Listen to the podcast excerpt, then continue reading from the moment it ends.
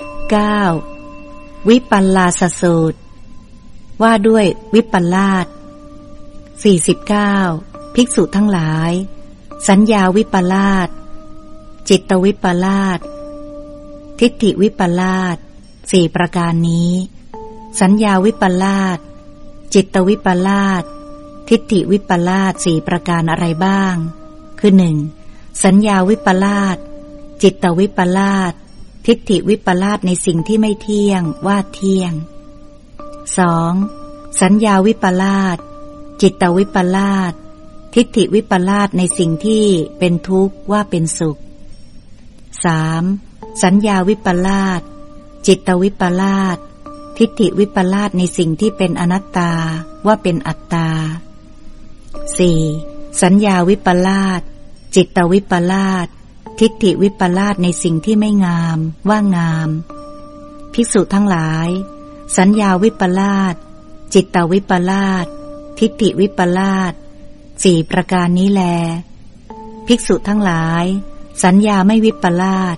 จิตไม่วิปลาสทิฏฐิไม่วิปลาสสี่ประการนี้ สัญญาไม่วิปลาส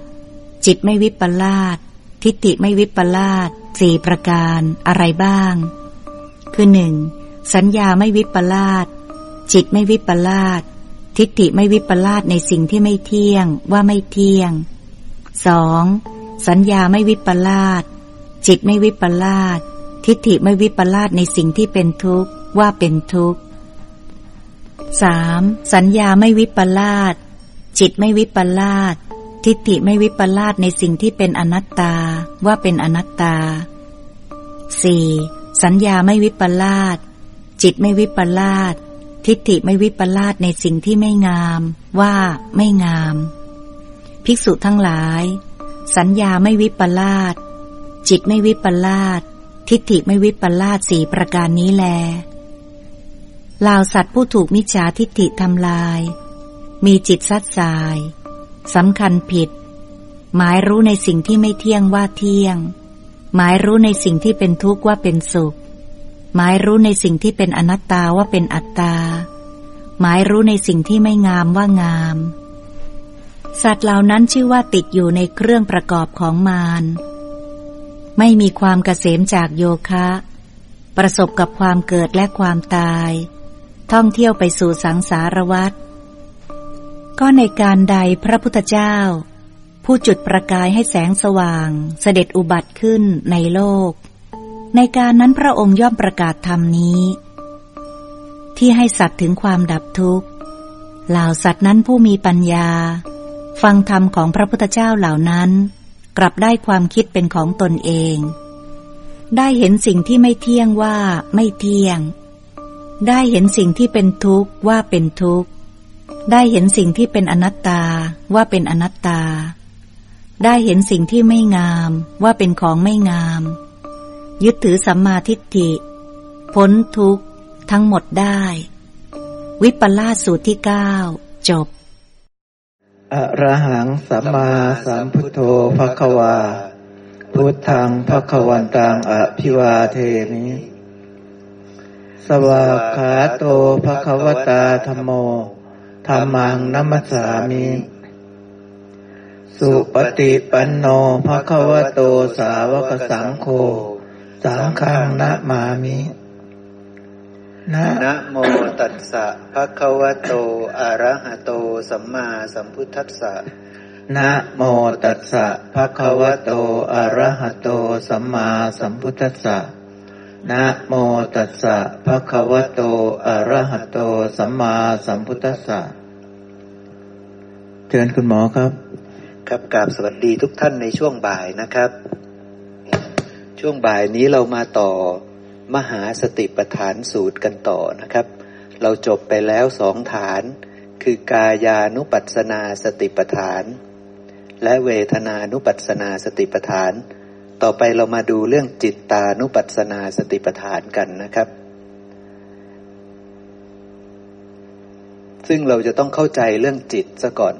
ใช่ไหมครับ ถ้าเราไม่เข้าใจเรื่องจิตเนี่ย เราไม่สามารถที่จะเจริญจิตตานุปัสสนาสติปัฏฐานได้ ขอทบทวนกับหมู่คณะเรานิดหนึ่งครับ พระองค์บัญญัติว่าจิต เป็นปฏิจจสมุปปนธรรมหรือเปล่าครับ จิตเป็นปฏิจจสมุปปนธรรม เราเข้าใจคำว่าปฏิจจสมุปปนธรรมที่ผมพูดเนาะคือธรรมชาติที่อาศัยปัจจัยจึงเกิดขึ้นจิตอาศัยปัจจัยอะไรครับ พระองค์ได้บอกไหม ระองค์เคยบอกไหมว่าจิตเป็นธรรมชาติที่ถูกปรุงแต่งขึ้นจากอะไร เกิดจากเวทนาและสัญญา ใช่ไหมครับ ท่านธรรมะท่านวิสาขอุบาสกท่านวิสาขอุบาสกไปถามภิกษุณีธรรมทินนา ว่าจิตตสังขารคืออะไร ใช่ไหมครับ ไปถามท่านธรรมทินนาภิกขุณีว่า จิตตสังขารคืออะไร พระแม่เจ้าตอบว่าจิตตสังขารก็คือสัญญาและเวทนานะครับ และยังมีพระพระสูตรนี้พระเจ้ารับรองนะครับ แล้วก็ท่านจิตตาขหบดี ท่านน่าจะถามภิกษุอีกรูปหนึ่งนะครับ ซึ่งเป็นเพื่อนท่านนะ ก็ถามเรื่องจิตตสังขารเนี่ยว่าคืออะไรนะครับ และคำตอบก็แบบเดียวกันเป๊ะ คือเวทนาและสัญญาหรือสัญญาและเวทนา ซึ่งถ้าเราพิจารณาน้อมเข้ามาดูในตนว่า ถ้าปราศจากเวทนา ถ้าปราศจากสัญญาจิตจะมีได้ไหมนะครับ จิตจะมีไม่ได้ และอีกพระสูตรหนึ่งครับ ผมนึกได้พอดีนะ พระองค์บอกว่าจิตเนี่ยเกิดจากอะไรนะครับ ชื่อพระสูตรก็คือน่าจะ นิทานนสูตร หรือสมุทยสูตรอะไรสักอย่างหนึ่งนี่นะครับ ว่าด้วยทำเป็นเหตุเกิดทำเป็นเหตุเกิดของสติปัฏฐานนะครับทำเป็นเหตุเกิดของสติปัฏฐานกายเกิดจากอะไรครับ พระองค์บอกว่ากายเกิดจากอาจจะพูดถึงอาหารก็ได้กับวลิงกาลอาหาร หรือกายเกิดจากมหาภูตรูปสี่นะ ในพระสูตรนั้นผมไม่แน่ใจระหว่างสองคำนี่แหละ น่าจะพูดว่ากาย นี่เกิดจากอาหารนะครับ เพราะความดับของอาหารความดับของกายจึงมีนะครับนะเวทนาเกิดจากผัสสะเพราะความดับของผัสสะเวทนาจึงดับ จิตเกิดจากอะไรครับ จิตเกิดจากนามรูป เพราะนามรูปดับจิตจึงดับ แล้วก็ธรรมเกิดจากมนสิการนะครับนะเพราะมนสิการดับธรรมทั้งหลายทั้งปวงก็จะดับไปด้วย ทีนี้เราก็จับแค่ว่าจิตที่พระองค์พูดถึงในพระสูตรเนี่ยว่าจิตอาศัยนามรูป ถ้าไม่มีนามรูป จะมีผัสสะได้ไหมครับ ไม่มีผัสสะจะมีเวทนาได้ไหมครับ ไม่มีสัญญาด้วย เพราะฉะนั้นจิตจะไม่ถูกปรุงแต่งขึ้น แต่เพราะมีนามรูปจึงมีผัสสะเมื่อมีผัสสะจึงมีเวทนา สัญญาและจึงมีการปรุงแต่งจิตเกิดขึ้น มีสังขาร สังขารนั้นก็คือเอาเวทนาและสัญญามาปรุงแต่ง เราถูกมีดบาดมือ เป็นทุกข์ไหมครับ เป็นทุกข์เจ็บมือ สัญญาว่าดีหรือไม่ดีเนี่ย ไม่ดีใช่ไหมครับ มือเราใช่ไหมเห็นมือเป็นเรา เห็นกายนี้เป็นเรา เห็นทุกขเวทนานั้นโดยความเป็นเเราหมดเลยใช่ไหมครับนะมีดบาดมือเราไม่ดี เพราะฉะนั้นสัญญามันวิปลาสการปรุงแต่งโดยอาศัยสัญญาที่วิปลาสโดยอาศัยทุกขเวทนาที่เกิดขึ้นแล้วเนี่ย มันจึงวิปลาสไป ก็เลยมีการปรุงแต่งแบบวิปลาสได้จิตมีโทสะได้จิตมีโทสะเกิดขึ้นใช่ไหมครับ ซึ่งจิตวิปลาสเนี่ยเกิดมาจากสัญญาที่วิปลาส เมื่อสัญญาวิปลาสอย่างใดอย่างหนึ่ง อย่างเช่นว่า เห็นว่ามันงาม จิตย่อมวิปลาสได้จิตมีราคะ ถ้าสัญญาวิปลาสว่านี้ไม่งาม ได้จิตมีโทสะถ้าจิตวิสัญญาวิปลาสว่า โอ้ย อันนี้ธรรมดา จิตก็จะมีโมหะ เป็นอย่างนั้นใช่ไหมครับ เป็นอย่างนั้นเลยนะ ถ้าสัญญามันวิปลาสไปอย่างใดอย่างหนึ่ง เห็นเป็นของเที่ยง การที่มันบอกว่างามนี่คือเห็นเป็นของเที่ยงนะ เห็นเป็นส่วนเดียว เห็นว่าไม่งามนี่ก็เห็นเป็นของเที่ยง เห็นโดยส่วนเดียว เห็นว่าเฉยๆธรรมดานี่ก็เห็นโดยส่วนเดียวนะครับ ยังไม่ได้ประกอบด้วยปัญญา มีความวิปลาสเห็นว่าสิ่งเหล่านั้นเที่ยง เห็นโดยความเป็นสุข เห็นโดยความเป็นอัตตาเหล่านี้วิปลาสหมด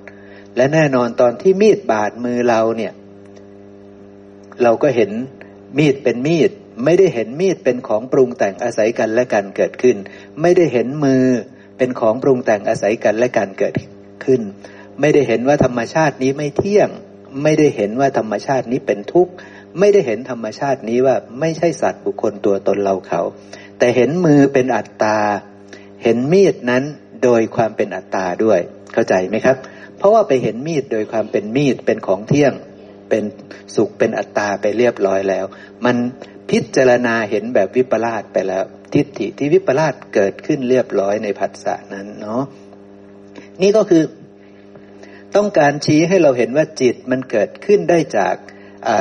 เวทนาและสัญญาเกิดขึ้นได้จากนามรูปเป็นของปรุงแต่ง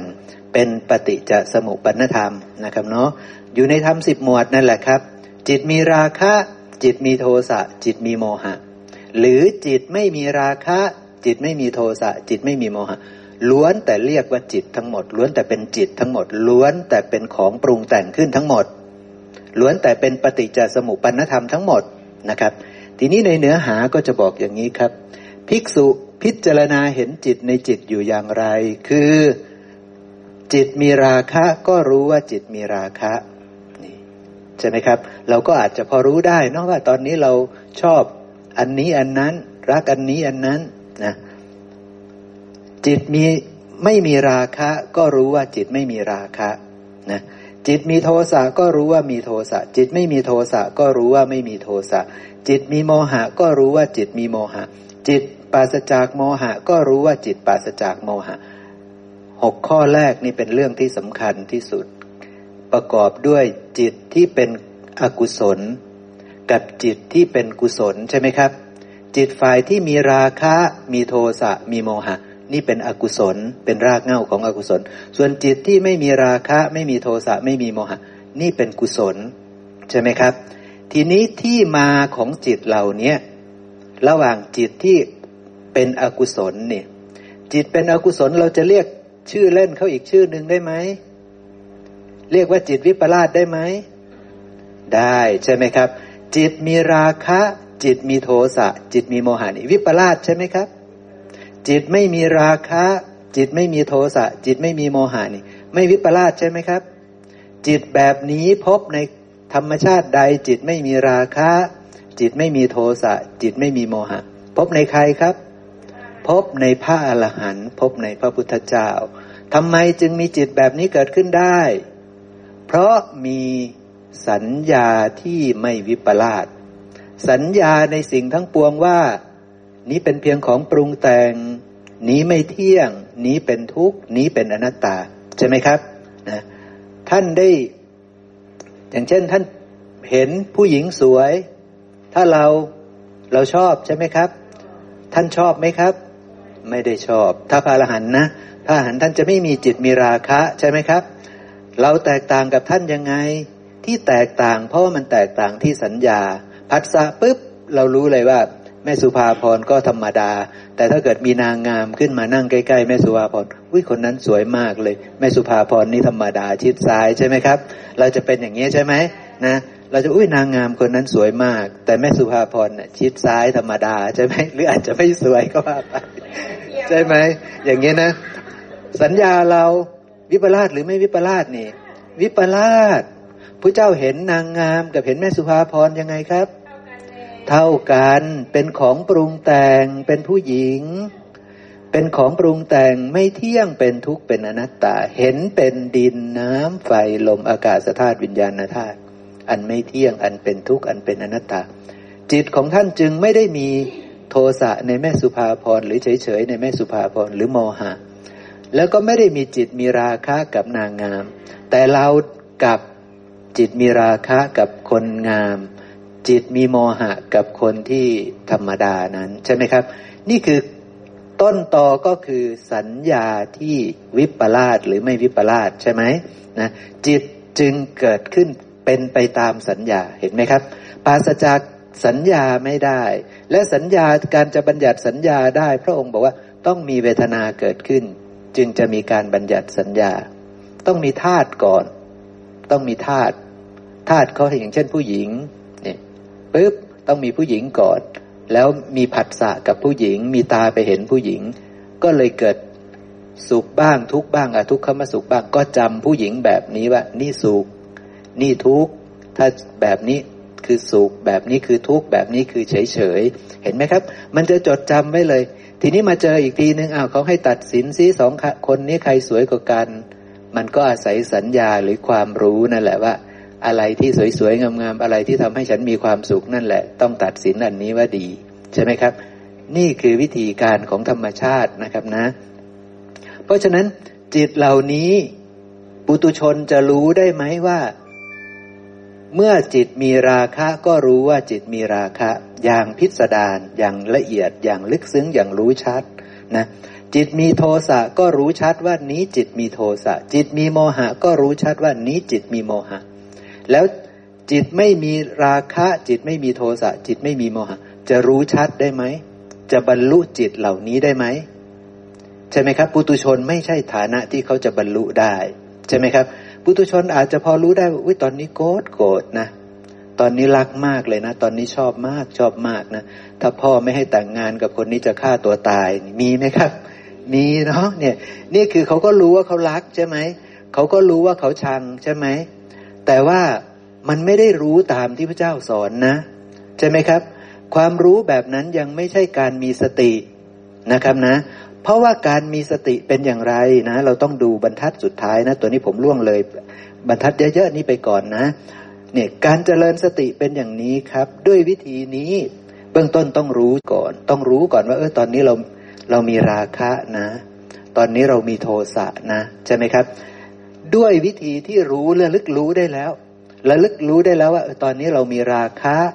ตอนนี้เรามีโทสะตอนนี้เรามีโมหะนะครับนะระลึกรู้ได้แล้วปุ๊บตอนเนี้ยกำลังเห็นจิตในจิตเกิดขึ้นก่อนครับนะภิกษุพิจารณาเห็นจิตในจิตภายในก่อน เห็นก่อนว่าเออมีจิตในจิตภายใน หรือเห็นจิตในจิตภายนอก เห็นแม่สุภาพรโกรธเนี่ย ก็รู้นะว่า จิตในจิตภายนอกกำลังเกิดขึ้น คือจิตมีโทสะภายนอกเกิดขึ้น นะครับ แล้วก็ค่อยมาพิจารณาเห็นธรรมเป็นเหตุเกิดในจิต จิตมีราคะนี้เกิดขึ้นยังไง จิตมีโทสะนั้นเกิดขึ้นยังไง ใช่ไหมครับ ต้องพิจารณา ถ้าไม่พิจารณาได้เจริญสติไหมครับ ไม่ได้เจริญสติปัฏฐานสี่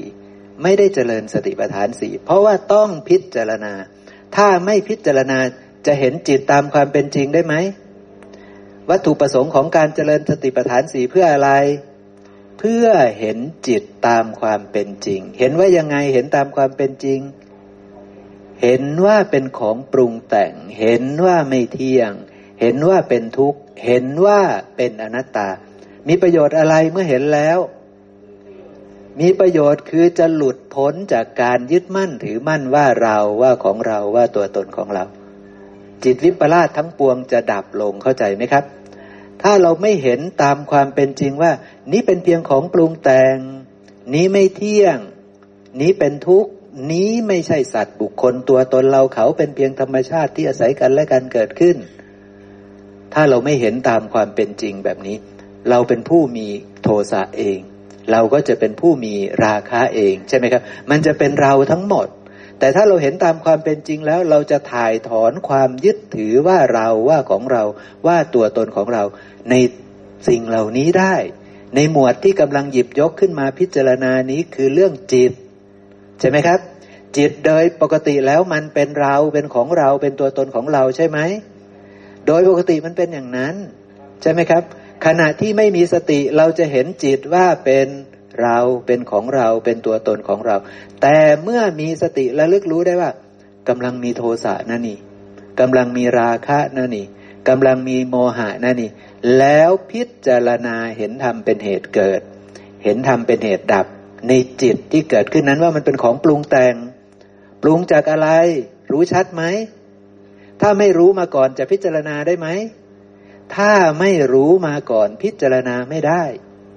ว่าจิตเป็นของปรุงแต่งอาศัยนามรูปนี้ อาศัยตา อาศัยหู อาศัยจมูก อาศัยลิ้น อาศัยกาย อาศัยใจ ใช่ไหมครับ ถ้าไม่มีตาเห็นจะชอบคนนั้นได้ไหม ไม่ได้ใช่ไหมครับ เพราะตาเห็นแล้วมีผัสสะหรือยัง มีเวทนาหรือยัง มีสัญญาหรือยัง มีการปรุงแต่งจิตหรือยัง มีการปรุงแต่งรูปนั้นเพื่อได้จิตมีราคะเรียบร้อยแล้วใช่ไหมครับ เพราะฉะนั้นจิตเป็นของปรุงแต่งอย่างนี้ จิตปรุงจากอะไร ปรุงจากตา ตาเที่ยงไหม เป็นของใคร ไม่ใช่ของใครใช่ไหมครับ เป็นของที่ปรุงแต่งขึ้นจากดิน น้ำไฟลม เพราะฉะนั้นเรารู้ชัดตาหรือยัง ถ้าไม่รู้ชัดตา จะรู้ชัดจิตได้ไหม ไม่ได้ ถ้าไม่รู้ชัดตา ไม่รู้ชัดนามรูปนี้ ก็หมดสิทธิ์ที่จะรู้ชัดจิต ก็ไม่มีสิทธิ์ที่จะรู้ชัดจิต ใช่ไหมครับ แล้วถ้าไม่รู้ว่าเมื่อตากระทบรูปวิญญาณทางตาจึงเกิดเกิดเป็นผัสสะทางตา เกิดเวทนา เกิดสัญญาเกิดการปรุงแต่งจิต ถ้าไม่รู้เรื่องพวกนี้ ก็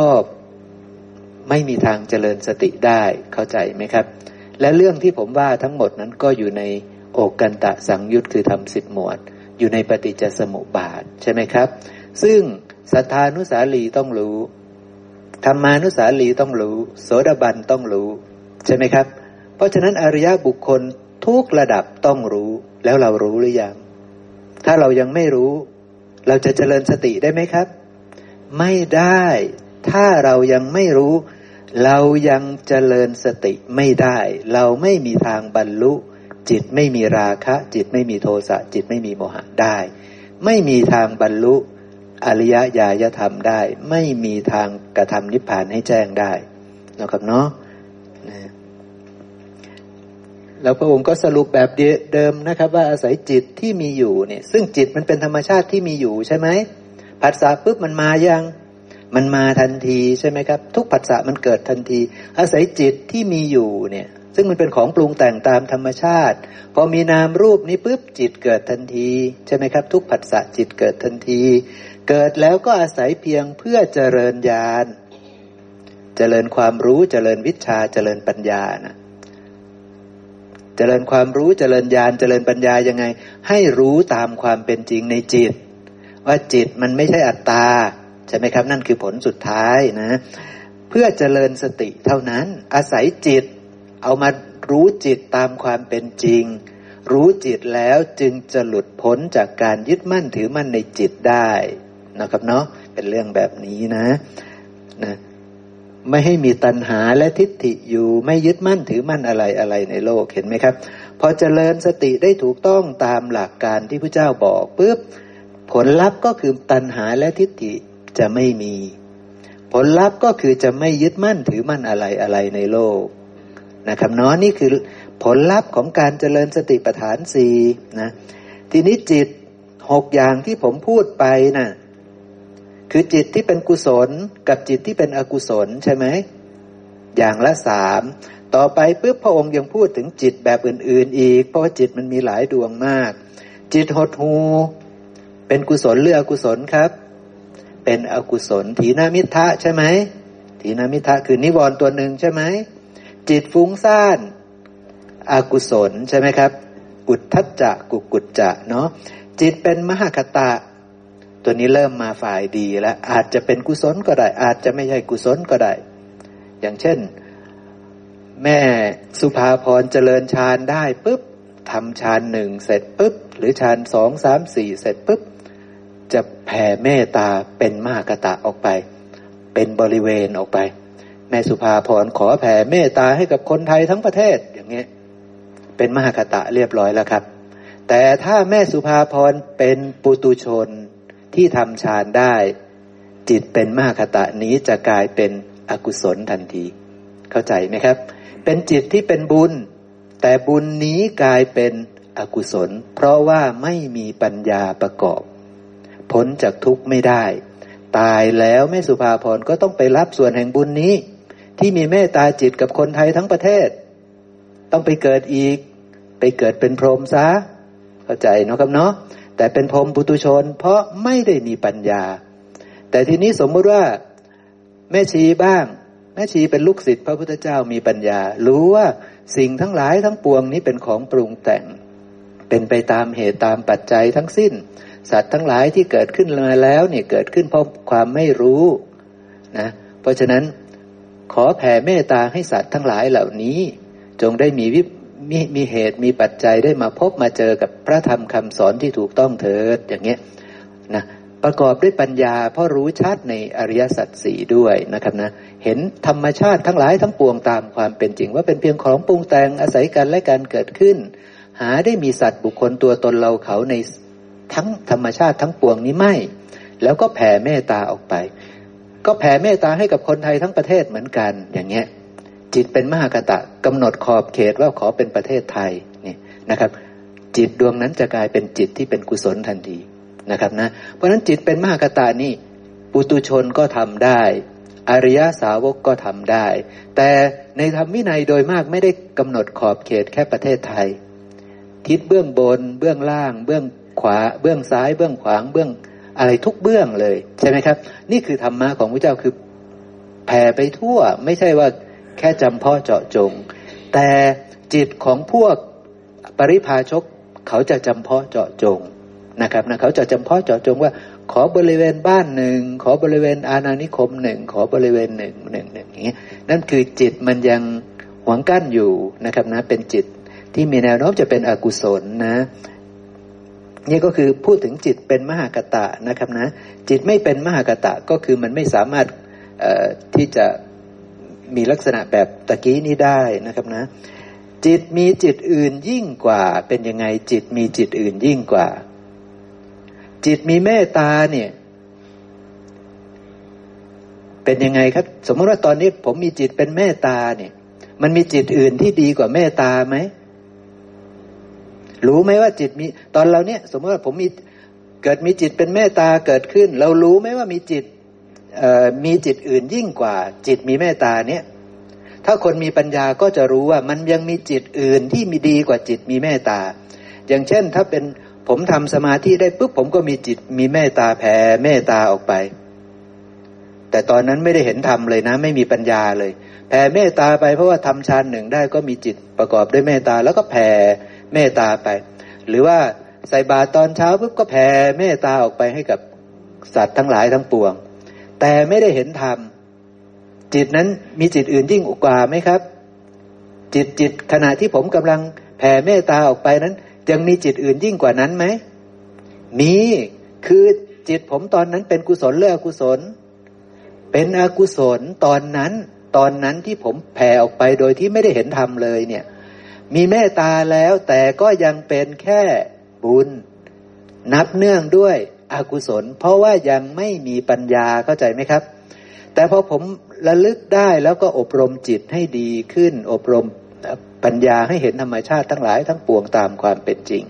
ตอนนั้นจิตผมก็มีเมตตาเดิมนั่นแหละ แต่จิตนี้มันประกอบด้วยปัญญา ใช่ไหมครับ เพราะฉะนั้นจิตมีจิตอื่นยิ่งกว่า ก็รู้ว่าจิตมีจิตอื่นยิ่งกว่า ใช่ไหมครับ อย่างนี้เป็นต้นนะ อย่างเช่นอู้จิตเราเนี่ยประกอบด้วยอุเบกขาแล้วนะ แต่อุเบกขานั้นก็ยังเป็นปุตุชนอยู่อย่างเงี้ยเป็นต้นใช่ไหมครับ เขาด่าปุ๊บ ก็เฉยเฉยเขาชมปุ๊บ ก็เฉยเฉยจิตก็เป็นอุเบกขาใช่ไหมครับ ก็รู้สึกว่าดีนะ เราเราไม่โกรธนะเขาด่าเราเออเราทนได้เราไม่โกรธเลยนะเขาชมเราเอ๊ะ เราไม่เห็นรู้สึกว่ามีราคะเลยนะ อุเบกขาแล้วใช่ไหมครับ จิตเป็นอุเบกขาแล้ว ดีไหมก็ดีระดับหนึ่งใช่ไหมครับ ไม่เบียดเบียนใช่ไหมจิตแบบนี้ ไม่เบียดเบียนไม่มีทุระใช่ไหมครับ แต่ว่ามันก็ยังมีจิตอื่นยิ่งกว่านี้อีกใช่ไหมครับ จิตอื่นที่ประณีตกว่ายังมียิ่งกว่านี้อีก อย่างเช่น จิตหลุดพ้น จิตที่ประกอบด้วยปัญญาอย่างเงี้ยใช่ไหมครับนะอย่างเนี้ยพวกนั้นก็จะเป็นจิตที่ดีกว่า จิตผ่องแผ้วจิตผ่องใสอะไรก็จะเป็นจิตในลักษณะที่ประกอบด้วยปัญญานะครับนะเพราะฉะนั้นจิตมันมีหลายดวง และดวงที่ ทั่วๆไปก็มีดวงที่เป็นกุศลสูงขึ้นไปก็มี จิตที่มีจิตอื่นยิ่งกว่าก็คือของที่ดีๆ กว่าทั้งหมดทั้งปวง ใช่ไหมครับนะจิตที่เรามีราคะในกามดีไหมครับ จิตพวกนี้ดีไหมจิตมีราคะในกาม จิตมีโทสะในกามอย่างพวกเรามีไหมจิตดวงนี้ จิตมีราคะในกามเรามีกันไหมจิตมีโทสะในกามมาธาตุเรามีกันไหมมีทุกคนใช่ไหมจิตมีโมหะในกามมีทุกคนไหม ใช่ไหมครับ แต่พอจิตมีเมตตาดีขึ้นไหม ดีขึ้นใช่ไหมครับ จิตมีกรุณา มีมุทิตา มีอุเบกขาดีขึ้นไหม พวกนี้จิตพวกนี้ดีกว่าจิตพวกแรกใช่ไหม ดีกว่าใช่ไหมครับ ทีนี้จิตที่ประกอบด้วยปัญญามีไหม จิตที่ไม่มีราคะ จิตที่ไม่มีโทสะ จิตที่ไม่มีโมหะ พวกนี้สูงสุดหรือยัง สูงสุดเลย ใช่ไหมครับ มีจิตอื่นยิ่งกว่าจิตนี้ไหม ไม่มีไม่มีจิตอะไรที่จะดีกว่าจิต ไม่มีราคะ ไม่มีโทสะไม่มีโมหะอีกแล้วใช่ไหมครับ เพราะฉะนั้นแม้จิตเองมันก็ยังมีระดับความต่ำทรามของมันใช่ไหมครับ ความประณีตของมันใช่ไหมเนี่ยนะ เพราะฉะนั้นถ้าคนที่เข้าใจเรื่องจิตทั้งหมดแล้วเนี่ย สามารถที่จะไปบรรลุกุศลจิตข้างบนสุดได้ไหมได้ใช่ไหมครับ ถ้ารู้นะ ว่าตอนนี้เรามีเมตตานี่ดีไหม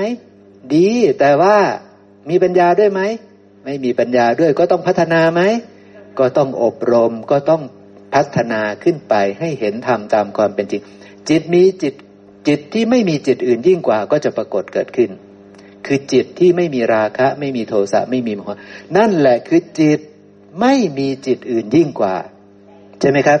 เพราะมันจะมีจิตที่ไม่มีจิตอื่นยิ่งกว่าอยู่จริง ๆ คือจิตไม่มีราคะ ไม่มีโทสะไม่มีโมหะมีจิตอะไรสูงกว่านี้อีก มันไม่มีนี่แหละคือจิตที่ไม่มีจิตอื่นยิ่งกว่า ใช่ไหมครับนะ จิตเป็นสมาธิก็มีสองแบบใช่ไหมปุตุชนก็มีสมาธิได้ อริยะก็มีสมาธิได้ ถ้าจิตเป็นสมาธินั้นประกอบด้วยปัญญาก็จะเป็นกุศล แต่ถ้าสมาธินั้นไม่ประกอบด้วยปัญญาก็เป็นอกุศลไป ใช่ไหมครับ จิตไม่เป็นสมาธิเนี่ย อันนี้อะไรครับแน่นอน เป็นจิตฝ่ายไหนแน่นอนอกุศลแน่นอนใช่ไหมครับนะ ถ้าไม่เป็นสมาธินี่นะ จิตหลุดพ้นเนี่ย กุศลเลือกกุศล กุศลใช่ไหมครับ เพราะว่าจิตจะหลุดพ้นได้ก็ต้องไม่มีราคะ ไม่มีโทสะไม่มีโมหะก็ไม่มีการยึดถืออะไรอะไรในโลกแล้วนั่นเองเนาะจิตไม่หลุดพ้น เพราะฉะนั้นสภาพจิตเหล่านี้ที่พระองค์พูดนี่ถือว่าเยอะที่สุดในการบัญญัติจิตของพระองค์แล้ว และทั้งหมดนี้เป็นเพียงของปรุงแต่งอาศัยกันและกันเกิดขึ้น ใช่ไหมครับ อาศัยนามรูปทั้งหมด ใช่ไหมครับ อาศัยนามรูปทั้งหมด ถ้าไม่มีนามรูปจิตเหล่านี้ เกิดไม่ได้ปรากฏไม่ได้ ใช่ไหมครับ พวกเราเนี่ยจิตจะอยู่ล่างๆจิตมีราคะในกาม จิตมีโทสะในกามมาธาตุจิตมีโมหะในกามมาธาตุเราเก่งใช่ไหมครับ เราเก่งและเป็นธรรมชาติของพวกเรา ส่วนจิตจะประกอบด้วยเมตตาการุณามุทิตาอุเบกขาหรือจิตที่ไม่มีการเบียดเบียนน่ะยากใช่ไหมครับ ยากพวกนี้จะยากหน่อยนะพวกที่ทำฌานได้พวกนี้เขาจะมีจิตดวงนี้กันนะทีนี้แต่ว่าจิตที่พิเศษที่สุดคือจิตที่ไม่มีจิตอื่นยิ่งกว่านี่คือจิตไม่มีราคะ ไม่มีโทสะไม่มีโมหะพวกอริยสาวกก็จะไปบรรลุจิตนั้นได้ เพราะจิตเหล่านั้นเป็นของปรุงแต่งไหม จิตไม่มีราคะก็เป็นของปรุงแต่ง จิตไม่มีโทสะก็เป็นของปรุงแต่ง จิตไม่มีโมหะก็เป็นของปรุงแต่ง ปรุงแต่งจากอะไร ตอบให้ชัดๆครับ ปรุงแต่งจากอะไร จิตเหล่านั้น ปรุงแต่งจากอะไร ปรุงแต่งจากความรู้แจ้งโลกจำไว้นะครับนะปรุงแต่งจากความรู้แจ้งโลกคือสัญญาที่ไม่วิปลาสใช่ไหมครับ อย่างเช่น แม่น้อยปุ๊บผัสสะกับตาโจยตาโจยพูดมาปุ๊บแม่น้อยมีโทสะปี๊ดขึ้นเลย ใช่ไหมมีโทสะปุ๊บเดินกลับออกไป วิเวก วิเวกนิดนึงระลึกได้ว่า สิ่งเหล่านี้เป็นของปรุงแต่งกระทบกันจึงเกิดขึ้น จิตมีโทสะเราโกรธนี่เพราะมันกระทบกันมันมีผัสสะใช่ไหมครับ มันเกิดจาก เสียงมากระทบหูอย่างเงี้ยนะครับนะ จึงเกิดทุกขเวทนาจึงสัญญาวิปลาสว่าเขาว่าให้เรา จิตมีโทสะจึงเกิดขึ้นอย่างเงี้ยนะเพราะฉะนั้นแล้วสิ่งเหล่านี้เป็นเพียงธรรมชาติเป็นเพียงธรรมชาติที่อาศัยกันเกิดขึ้นนะไม่เที่ยงเป็นทุกข์เป็นอนัตตาไม่ใช่ตัวตนไม่ไม่ได้มีสัตว์บุคคล ตัวตนเราเขาในธรรมชาติเหล่านี้เลย ในตะโจยก็ไม่มีสัตว์บุคคลตัวตนเราเขา ในเราเองก็ไม่มีสัตว์บุคคลตัวตนเราเขานะครับนะอบรมอย่างนี้จิตจึงหายจากความวิปลาสได้นะครับเนาะตอนที่แม่น้อยระลึกได้ว่าอุ้ยสิ่งนี้เป็นของปรุงแต่งนี่แม่น้อยรู้แจ้งหรือยังครับ ยังไม่รู้แจ้ง ตอนที่แม่น้อยระลึกรู้ว่าตาโจยเป็นของปรุงแต่งเสียงนี้เป็นของปรุงแต่ง เราเป็นของปรุงแต่งนี่ยังไม่แจ้งโลกนะครับนะ ต้องโยนิโสมนสิการก่อน ต้องพิจารณาก่อนนะ ต้องพิจารณาเห็นธรรมเป็นเหตุเกิดของจิตก่อน แม่น้อยแจ้งเลยหรือยังว่า ไอ้จิตนี้เป็นของปรุงแต่งยังไม่แจ้งจนกว่าแม่น้อยจะมาพิจารณาว่า อ๋อ มันเกิดจากหูกระทบเสียง วิญญาณทางหูจึงเกิด เกิดเป็นผัสสะนะครับนะ จึงเกิดทุกขเวทนาอย่างนี้จึงมีความหมายรู้ว่าเขาว่าให้เราใช่ไหมซึ่งผมอธิบายไปใช่ไหม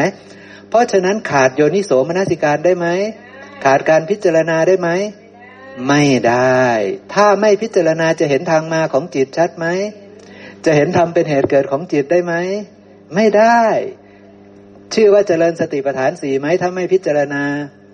ไม่ชื่อว่าเจริญสติปัฏฐานสี่เห็นไหมครับ นี่พงค์บอกว่าด้วยวิธีนี้นะ ด้วยที่วิธีที่เธอรู้จักจิตทั้งหมดเนี่ยที่ผมพูดมาเนี่ยเป็นตัวอย่างนะ ซึ่งพวกเราไม่ต้องรู้เยอะขนาดนี้ก็ได้ รู้จิตสามดวงพอไหม จิตมีราคะ จิตมีโทสะ จิตมีโมหะกำจัดมันได้ไหมสามดวงเนี่ย ก็ยังยากแสนยากแล้วใช่ไหม แล้วจะไปรู้จิตทุกจิตไหวไหม หรือจะเอาสักห้าร้อยดวงไหม เป็นบัณฑิตนะ ปริพาชกเขาบอกว่าถ้ารู้จักจิตห้าร้อยดวงได้เป็นบัณฑิตนะ เชื่อเขาไหมอย่าไปเชื่อเขานะ เขาเป็นปริพาชกนะ พระเจ้าไม่ได้บัญญัติว่าความเป็นบัณฑิตคือรู้จักจิตห้าร้อยดวงนะนะครับ แต่ความเป็นบัณฑิตคือรู้ว่าอะไรคือกุศลอะไรคืออกุศลนะเพราะนั้นเรารู้หรือยังว่า จิตมีราคะจิตมีโทสะจิตมีโมหะ เป็นอกุศล รู้แล้วใช่ไหมครับ จิตไม่มีราคะไม่มีโทสะไม่มีโมหะ เป็นกุศล รู้จักทางมาแล้วใช่ไหมเพราะฉะนั้น ถ้าแม่น้อยไม่ได้พิจารณาเห็นธรรมเป็นเหตุเกิดเนี่ยนะไม่ได้พิจารณาเห็นธรรมเป็นเหตุเกิดในจิตอยู่ จิตตัวเองมีโทสะแต่ก็ระลึกรู้ได้ครับว่าเป็นของปรุงแต่ง หรือว่าระลึกรู้ได้ว่าไม่เที่ยง จบเลยไม่พิจารณาต่อ ได้เจริญสติหรือยังครับ ไม่ได้เจริญสติ แต่ถ้าแม่น้อยพิจารณาต่อไปว่า จิตนี้เป็นเพียงของปรุงแต่งอาศัยปัจจัยจึงเกิดขึ้นอาศัยหู อาศัยเสียง เกิดการรู้แจ้งจึงเกิดทุกขเวทนาจึง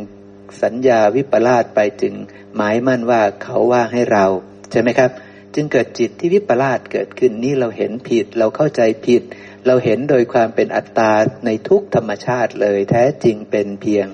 ธรรมชาติที่อาศัยกันและกันเกิดขึ้นเท่านั้น หาได้มีสัตว์บุคคลตัวตนเราเขาไม่ ตอนนั้นแหละครับได้เจริญสติปัฏฐานสี่แล้ว จิตหลุดพ้นจากความยึดถือว่าเราว่าของเราว่าตัวตนของเราแล้ว เพราะฉะนั้นนี่คือวิธีการเจริญสติปัฏฐานสี่ของพระพุทธเจ้าต้องพิจารณาเห็นธรรมเป็นเหตุเกิดของจิต แต่ต้องรู้จักจิตก่อน ถ้าไม่รู้จักจิต สมมุติว่า รู้บ้าง พอสมควรอะอย่างเช่น จิตมีโทสะเนี่ย กลับมารู้ลมหายใจเลย ใช้ได้ไหมครับ ได้เจริญสติปัฏฐานหรือยัง ไม่ได้เจริญเลย เพราะว่าไม่ได้กำหนดรู้จิต ไม่ได้พิจารณาเห็นจิตว่าจิตมีโทสะนั้นเกิดขึ้นจากอะไร เป็นของไม่เที่ยงยังไง เป็นทุกข์ยังไง เป็นอนัตตายังไง ย่อมหลุดพ้นจากจิตดวงนั้นไม่ได้ เป็นการเปลี่ยนผัสสะเท่านั้นเอง จากที่มีผัสสะมีโทสะเสร็จแล้วปุ๊บกลับมามีผัสสะกับลมหายใจละทิ้งตัวนั้นไป พระพุทธเจ้าได้สอนอย่างนั้นไหมครับ การเจริญสติไม่ได้สอนอย่างนั้น เพราะฉะนั้นถ้าเรามารู้ลมหายใจ แต่เราไม่ได้กำหนดรู้กายเวทนาจิตธรรมตามความเป็นจริง ไม่ได้เห็นกายเห็นเวทนาเห็นจิตเห็นธรรมตามความเป็นจริง ไม่ชื่อว่าเป็นการเจริญสตินะครับนะเพราะว่าการเจริญสติทุกฐานเลย ย้ำอีกทีหนึ่งนะครับว่า พระองค์จะสรุปท้ายแบบนี้ทุกคราว ว่าจะต้องพิจารณาเห็นธรรมเป็นเหตุเกิด ถ้าในกายก็พิจารณาเห็นธรรมเป็นเหตุเกิดในกาย ถ้าเวทนาก็พิจารณาเห็นธรรมเป็นเหตุเกิดในเวทนา ถ้าในจิตก็พิจารณาเห็นธรรมเป็นเหตุเกิดในจิต พิจารณาเห็นธรรมเป็นเหตุดับในจิต หรือทั้งธรรมเป็นเหตุเกิดและธรรมเป็นเหตุดับ เพราะเห็นอันใดอันหนึ่งก็จะทะลุปุโป่งเหมือนกันนะครับนะ เอานะ ทีนี้เราไปอันสุดท้าย อันสุดท้ายจะสำคัญที่สุด คือธรรมานุปัสสนาสติปัฏฐาน และพวกเราจะสามารถเอาไปเป็นตัวอย่างได้ จริง ๆ ที่ผ่านมาพวกเราก็เอาไปเป็นตัวอย่างได้ในการเจริญสติ แต่อันนี้จะชัดเจนยิ่งขึ้นนะครับนะว่าเราจะเอาไปเจริญสติได้นะธรรมานุปัสสนาสติปัฏฐานเนี่ยพระองค์แบ่งออกเป็นหลายหมวดหมู่ด้วยกันครับนะธรรมานุปัสสนาสติปัฏฐานนี่ เรื่องนิวรณ์เรื่องขันห้า เรื่องอายตนะ เรื่องโพชฌงและก็เรื่องอริยสัจสี่นะดูดีๆนะครับนะทีนี้นะ จริง ๆ แล้วพูดไปทั้งหมดนี่ไม่เกินทำสิบหมวดครับนะต่อให้พระองค์บัญญัติออกมาหลากหลายแค่ไหน ก็ไม่เกินทำสิบหมวดนะ นิวรณ์อยู่ในทำสิบหมวดไหมเนี่ยเราเราแค่นึกภาพนิวรณ์เรารู้จักนิวรณ์ไหมนะครับ การมาฉันทะนิวรณ์ใช่ไหมครับ พยาบาทนิวรณ์ใช่ไหมถีนมิทะนิวรณ์อุทจักกุกุจจะนิวรณ์แล้วก็วิจิกิจฉานิวรณ์เหล่านี้เป็นสภาพของจิต จิตมีราคะ จิตมีโทสะใช่ไหมครับ จิตหดหูใช่ไหมมีผ่านมาตะกี้มีจิตหดหูด้วยใช่ไหมถีนมิทะอุทจักกุกุจจะจิตฟุ้งซ่านมีไหมมี แล้วก็วิจิกิจฉาก็รู้แจ้งหรือไม่รู้แจ้งพวกวิจิกิจฉานี่ พวกไม่รู้แจ้งพวกวิปลาสใช่ไหมครับ เพราะฉะนั้นฝั่งนี้ทั้งหมดคืออะไร นิวรณ์เนี่ยฝั่งนี้ทั้งหมดคืออะไร คืออกุศล ใช่ไหมครับ ส่วนสติปัฏฐานสี่เป็นกองกุศล นิวรณ์เป็นอกุศล เป็นอกุศลละจิต ใช่ไหมครับนะจิตมีไออย่างเช่นการมาฉันท่านี่ ก็เกิดจากการปรุงแต่งใช่ไหมก่อนที่เราจะไปพอใจในกามนี่ ต้องมีนามรูปนี้ก่อนไหมต้องมีตาหูจมูกลิ้นกายใจนี่ก่อนต้องมีผัสสะก่อน ต้องมีเวทนาก่อน โดยเฉพาะสุขเวทนาใช่ไหมจึงจะกามมาฉันทะใช่ไหมสัญญาว่างามใช่ไหมวิปลาสไปใช่ไหมจึงมีจิตที่มีราคะในกามนั้นใช่ไหมครับ ถ้าพยาบาทก็อาศัยตาหูจมูกลิ้นกายใจอีกใช่ไหม ไปมีผัสสะใช่ไหม เกิดทุกขเวทนาใช่ไหม ต้องทุกข์ถึงจะไม่ชอบใจถึงจะพยาบาทใช่ไหม มีสัญญาว่าไม่งามในสิ่งนั้น ก็ปรุงแต่งตัดสินไปตามแบบนั้น แล้วก็ได้จิตมีโทสะหรือว่าได้พยาบาทไปใช่ไหมครับ เนี่ยเรื่องราวมันเป็นแบบนี้นะ ฝั่งนี้คือจิตที่เป็นฝั่งอกุศล เป็นกองอกุศล ทีนี้พระองค์พูดอย่างนี้ครับ เมื่อกามมฉันทะภายในมีอยู่ ก็รู้ชัดว่ากามมฉันทะภายในของเรามีอยู่ ทีนี้ถ้าเราไม่รู้จักทางมาของนิวรณ์เหล่านี้เลย ว่านิวรณ์เหล่านี้มันคือจิตนั่นแหละ มันคือกิเลสตัณหานั่นแหละ ใช่ไหมครับนะมันคือของปรุงแต่งที่เกิดขึ้นจากผัสสะผัสสะแล้วมีเวทนามีสัญญาปรุงแต่งกันปุ๊บจะได้จิตเหล่านี้เกิดขึ้น ถ้าเราไม่เข้าใจทำสิบหมวดมาก่อน เราจะรู้ชัดในนิวรณ์เหล่านี้ไหมครับ ไม่รู้ใช่ไหมครับ เราก็อาจจะพอรู้แค่ว่าอตอนนี้เราชอบชอบ ตอนนี้เราช่างชังคนนี้ ตอนนี้เราหดหูซึมเศร้าจังเลยเราเหงาหงอยยังไงก็ไม่รู้วันนี้ใช่ไหมครับโอ้ยวันนี้เราวุ่นวายใจจังเลยใช่ไหมครับ อุทจักกุกกุจจะเอ๊เราไม่เห็นจะเข้าใจเลย เราไม่แจ้งเลยอันนี้ไม่น่ายังงงงงอยู่อย่างเงี้ยใช่ไหมครับ คือนิวรณ์มันเกิดขึ้นนั่นเองใช่ไหมนิวรณ์มันเกิดขึ้น ทีนี้แต่เราไม่ได้รู้ชัดใช่ไหมครับ นะในสิ่งเหล่านี้เราจะไปเจริญสติไม่ได้นะครับนะปัญหาคือเราจะไปเริญจะไปเจริญสติไม่ได้ แต่เพราะว่าเรารู้ชัดว่าธรรมะเหล่านี้มันเกิดขึ้นกับเราแล้วใช่ไหมครับ คือนิวรณ์มันเกิดขึ้นกับเราแล้ว หรือนิวรณ์ไม่มีคือไม่เกิดขึ้นกับเรา เพราะฉะนั้นก็คือรู้ว่าตอนนี้ประกอบด้วยอกุศล ตอนนี้ประกอบด้วยกุศลนี่คือรู้จากกุศลและอกุศลใช่ไหมครับ เรื่องนี้คือพูดเรื่องว่า รู้กุศลและรู้อกุศลหรือไม่ใช่ไหมครับนะเพราะฉะนั้นตอนที่เรารู้ว่าเรามีราคะ มีพยาบาท มีถีนามิทะมีอุทจักกุกุจจะ มีวิจิกิจฉาต้องรู้ว่านี้คืออกุศล อกุศลเหล่านี้เกิดจากอะไร เกิดจากอะไรครับ เป็นของปรุงแต่งไหม เกิดจากอะไรครับ ตอบมาสักอย่างหนึ่งสองอย่างอะตอบมาอากุศลเหล่านี้เกิดจากอะไร ตาหูจมูกลิ้นกายใจก็ได้ใช่ไหมครับ หรือผัสสะก็ได้ใช่ไหมเกิดขึ้นจากผัสสะถ้าไม่ไปเห็น ถ้าไม่ไปได้ยิน ถ้าไม่ไปได้กลิ่นได้ ไม่มีผัสสะนะสิ่งเหล่านี้ก็เกิดไม่ได้ ใช่ไหมครับ ทีนี้ถ้าเราแจ้งในธรรมสิบหมวด เราก็จะเร็วได้ใช่ไหมครับ เราก็จะเร็วแล้วเราก็จะเข้าใจว่าโอ้ยมันเป็นของปรุงแต่ง แล้วภาพแผนผังทำสิบหมวดก็จะโผล่ขึ้นมาในจิตในใจเรา เราก็จะน้อมใจเชื่อเลยว่าเหล่านี้เป็นของปรุงแต่งแน่นอน เป็นเพียงสิ่งที่อาศัยกันและการเกิดขึ้น ไม่เที่ยงเป็นทุกข์เป็นอนัตตา อินทรีย์ของเราพัฒนาแล้วมันก็จะเร็วใช่ไหมครับนะมันก็จะเร็วมันก็ต้องไม่ก็คือมันก็จะใช้เวลาในการอบรมเพื่อที่จะถ่ายถอนความยึดถือว่าเราว่าของเราว่าตัวตนของเรา ได้ค่อนข้างเร็วขึ้นใช่ไหมครับ แต่ถ้าเราไม่แจ้งเราก็ควรจะต้องพิจารณาช้าๆใช่ไหมครับ ว่ามันเกิดขึ้นได้ยังไง อ๋อ มันเกิดจากตาไปเห็น จึงมีการรู้แจ้งคือวิญญาณทางตาเกิดขึ้น เกิดเป็นผัสสะ เกิดทุกขเวทนานะ เกิดสัญญาว่ามันไม่ดีอย่างนี้อย่างนั้นมันเป็นอันตราย มันจะโกงเรา มันจะอะไรอะไรก็ว่ากันไปใช่ไหมครับ มันเห็นเป็นตัวเป็นตนใช่ไหมอย่างนี้ใช่ไหมครับ มันจึงปรุงแต่งจิต มีพยาบาทต่อเขาอย่างนี้ใช่ไหมครับ มันก็เข้าใจเรื่องเราอ๋อมันเป็นของปรุงแต่งอย่างนี้ แต่ตานี้เป็นของปรุงแต่ง เป็นของไม่เที่ยง เป็นทุกข์เป็นอนัตตา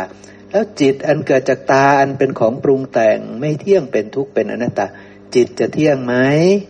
จิตจะเป็นอัตตาเราได้ไหม ไม่ได้ใช่ไหมครับ นี่ก็คือการคลายออกจากการยึดการยึดมั่นถือมั่นว่าเราว่าของเราว่าตัวตนของเราเนาะนี่ก็คือพิจารณาละเอียดหน่อยใช่ไหมครับ แต่ถ้าคนเข้าใจแล้วปุ๊บอู้แจมแจ้งในธรรมสิบหมวด และในธรรมชาติที่มันอาศัยกันและการเกิดขึ้น ก็รวบลัดได้เหมือนกันนะครับว่าจิตเป็นของปรุงแต่งเกิดจากตาไปเห็นรูปเราเข้าใจแล้วอย่างนี้ปุ๊บก็จบคลายความยึดมั่นถือมั่นในสิ่งนี้ว่าเป็นเราเป็นของเรา เป็นตัวตนของเราเถิด ทั้งหมดนี้ไม่มีอะไรหรอกที่เป็นตัวตนไม่มีอะไรหรอกที่เป็นสัตว์บุคคลตัวตนเราเขาเห็นไหมครับ มันเริ่มแผ่ไพศาลออกไปล้วเพราะว่าจิตมันเริ่มตั้งมั่น แล้วมันก็เริ่มแผ่ไปเห็นธรรมชาติทั้งหมดทั้งปวงในสังสารวัตนี้นะครับนะมันไม่ได้เห็นแค่สิ่งนั้นโดยความไม่เป็นตัวตน ไม่ได้เห็นแค่สิ่งนี้ไม่ไม่ได้เป็นตัวตน แต่มันจะแผ่ออกไปทั้งหมดว่าทั้งหมดทั้งปวงในสังสารวัตนี้ ไม่มีอะไรที่เป็นสัตว์บุคคลตัวตนเราเขาหลอก มีแต่ธรรมชาติที่อาศัยกันและกันเกิดขึ้นเท่านั้นเองใช่ไหมครับเนาะนะครับ นี่ก็คือเรื่องนิวรณ์ผมจะสรุปแบบเร็วๆนะ นิวรณ์ก็เลยกลายเป็นว่า เป็นเรื่องของการรู้ไหมว่านิวรณ์เกิด คืออกุศล เป็นเรื่องรู้ไหมว่าเมื่อไม่มีนิวรณ์คือกุศลใช่ไหมครับ แต่พวกเราเก่งฝ่ายไหน เก่งฝ่ายมีนิวรณ์เกิด ใช่ไหมครับ มีนิวรณ์เกิดแล้วนิวรณ์เกิดแล้ว รู้จักนิวรณ์เหล่านั้นไหมรู้ชัดไหมการที่จะไปรู้ชัดก็คือต้องพิจารณาเห็นธรรมเป็นเหตุเกิดเห็นไหมครับพงก็บอกว่าด้วยวิธีนี้แหละ ด้วยที่วิธีที่จะจับตัวนิวรณ์ได้ จับโจรได้ไหมจิตมีราคะจับได้ไหมรู้หรือยังว่าตอนนี้จิตมีราคะ จิตมีพยาบาทเห็น เห็นไหมว่าตัวเองจิตมีพยาบาท จิต มีถีนามิทะจิตมีอุทธจักกุกุจจะ จิตมีวิจิกิจฉาเกิดขึ้น เห็นไหมรู้ไหม เห็นแล้วปุ๊บ ได้พิจารณาเห็นทำเป็นเหตุเกิดในจิตเหล่านั้นไหม ถ้าไม่ได้พิจารณาไม่ได้แจ่มแจ้ง ไม่รู้ชัดจิตเหล่านั้นเลยนะครับ จะหลุดพ้นจากจิตเหล่านั้นได้ไหม หลุดไม่ได้เข้าใจไหมครับนะ แต่เมื่อเห็นชัดแล้วว่าจิตเหล่านี้เป็นเพียงของปรุงแต่ง อาศัยกันและกันเกิดขึ้นอย่างบริสุทธิ์บริบูรณ์ไม่มีความสงสัยในธรรมเหล่านี้ สมัยนั้นจิตก็จะหลุดพ้นจากจิตเหล่านี้ทั้งหมด ไม่ได้ยึดมั่นถือมั่นว่าเราว่าของเราว่าตัวตนของเรา ปัญญามันก็จะแผ่ไพศาลว่า ทั้งหมดในสังสารวัตนี้ก็เป็นเช่นนั้น มีแต่ของปรุงแต่งอาศัยกันและกันเกิดขึ้น เป็นเพียงปฏิจจสมุปนธรรมทั้งหมดใช่ไหมครับ เรากำลังเห็นทุกอย่างในสังสารวัตในฝั่งนี้ เป็นเพียงปฏิจจสมุปนธรรม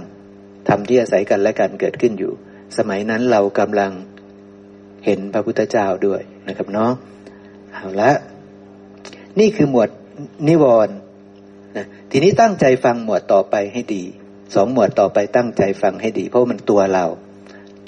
ตะกี้ก็ตัวเรานั่นแหละใช่ไหมครับ อยู่ในธรรมสิบหมวดใช่ไหมตะกี้ก็อยู่ในธรรมสิบหมวด ทีนี้ขันห้าบ้าง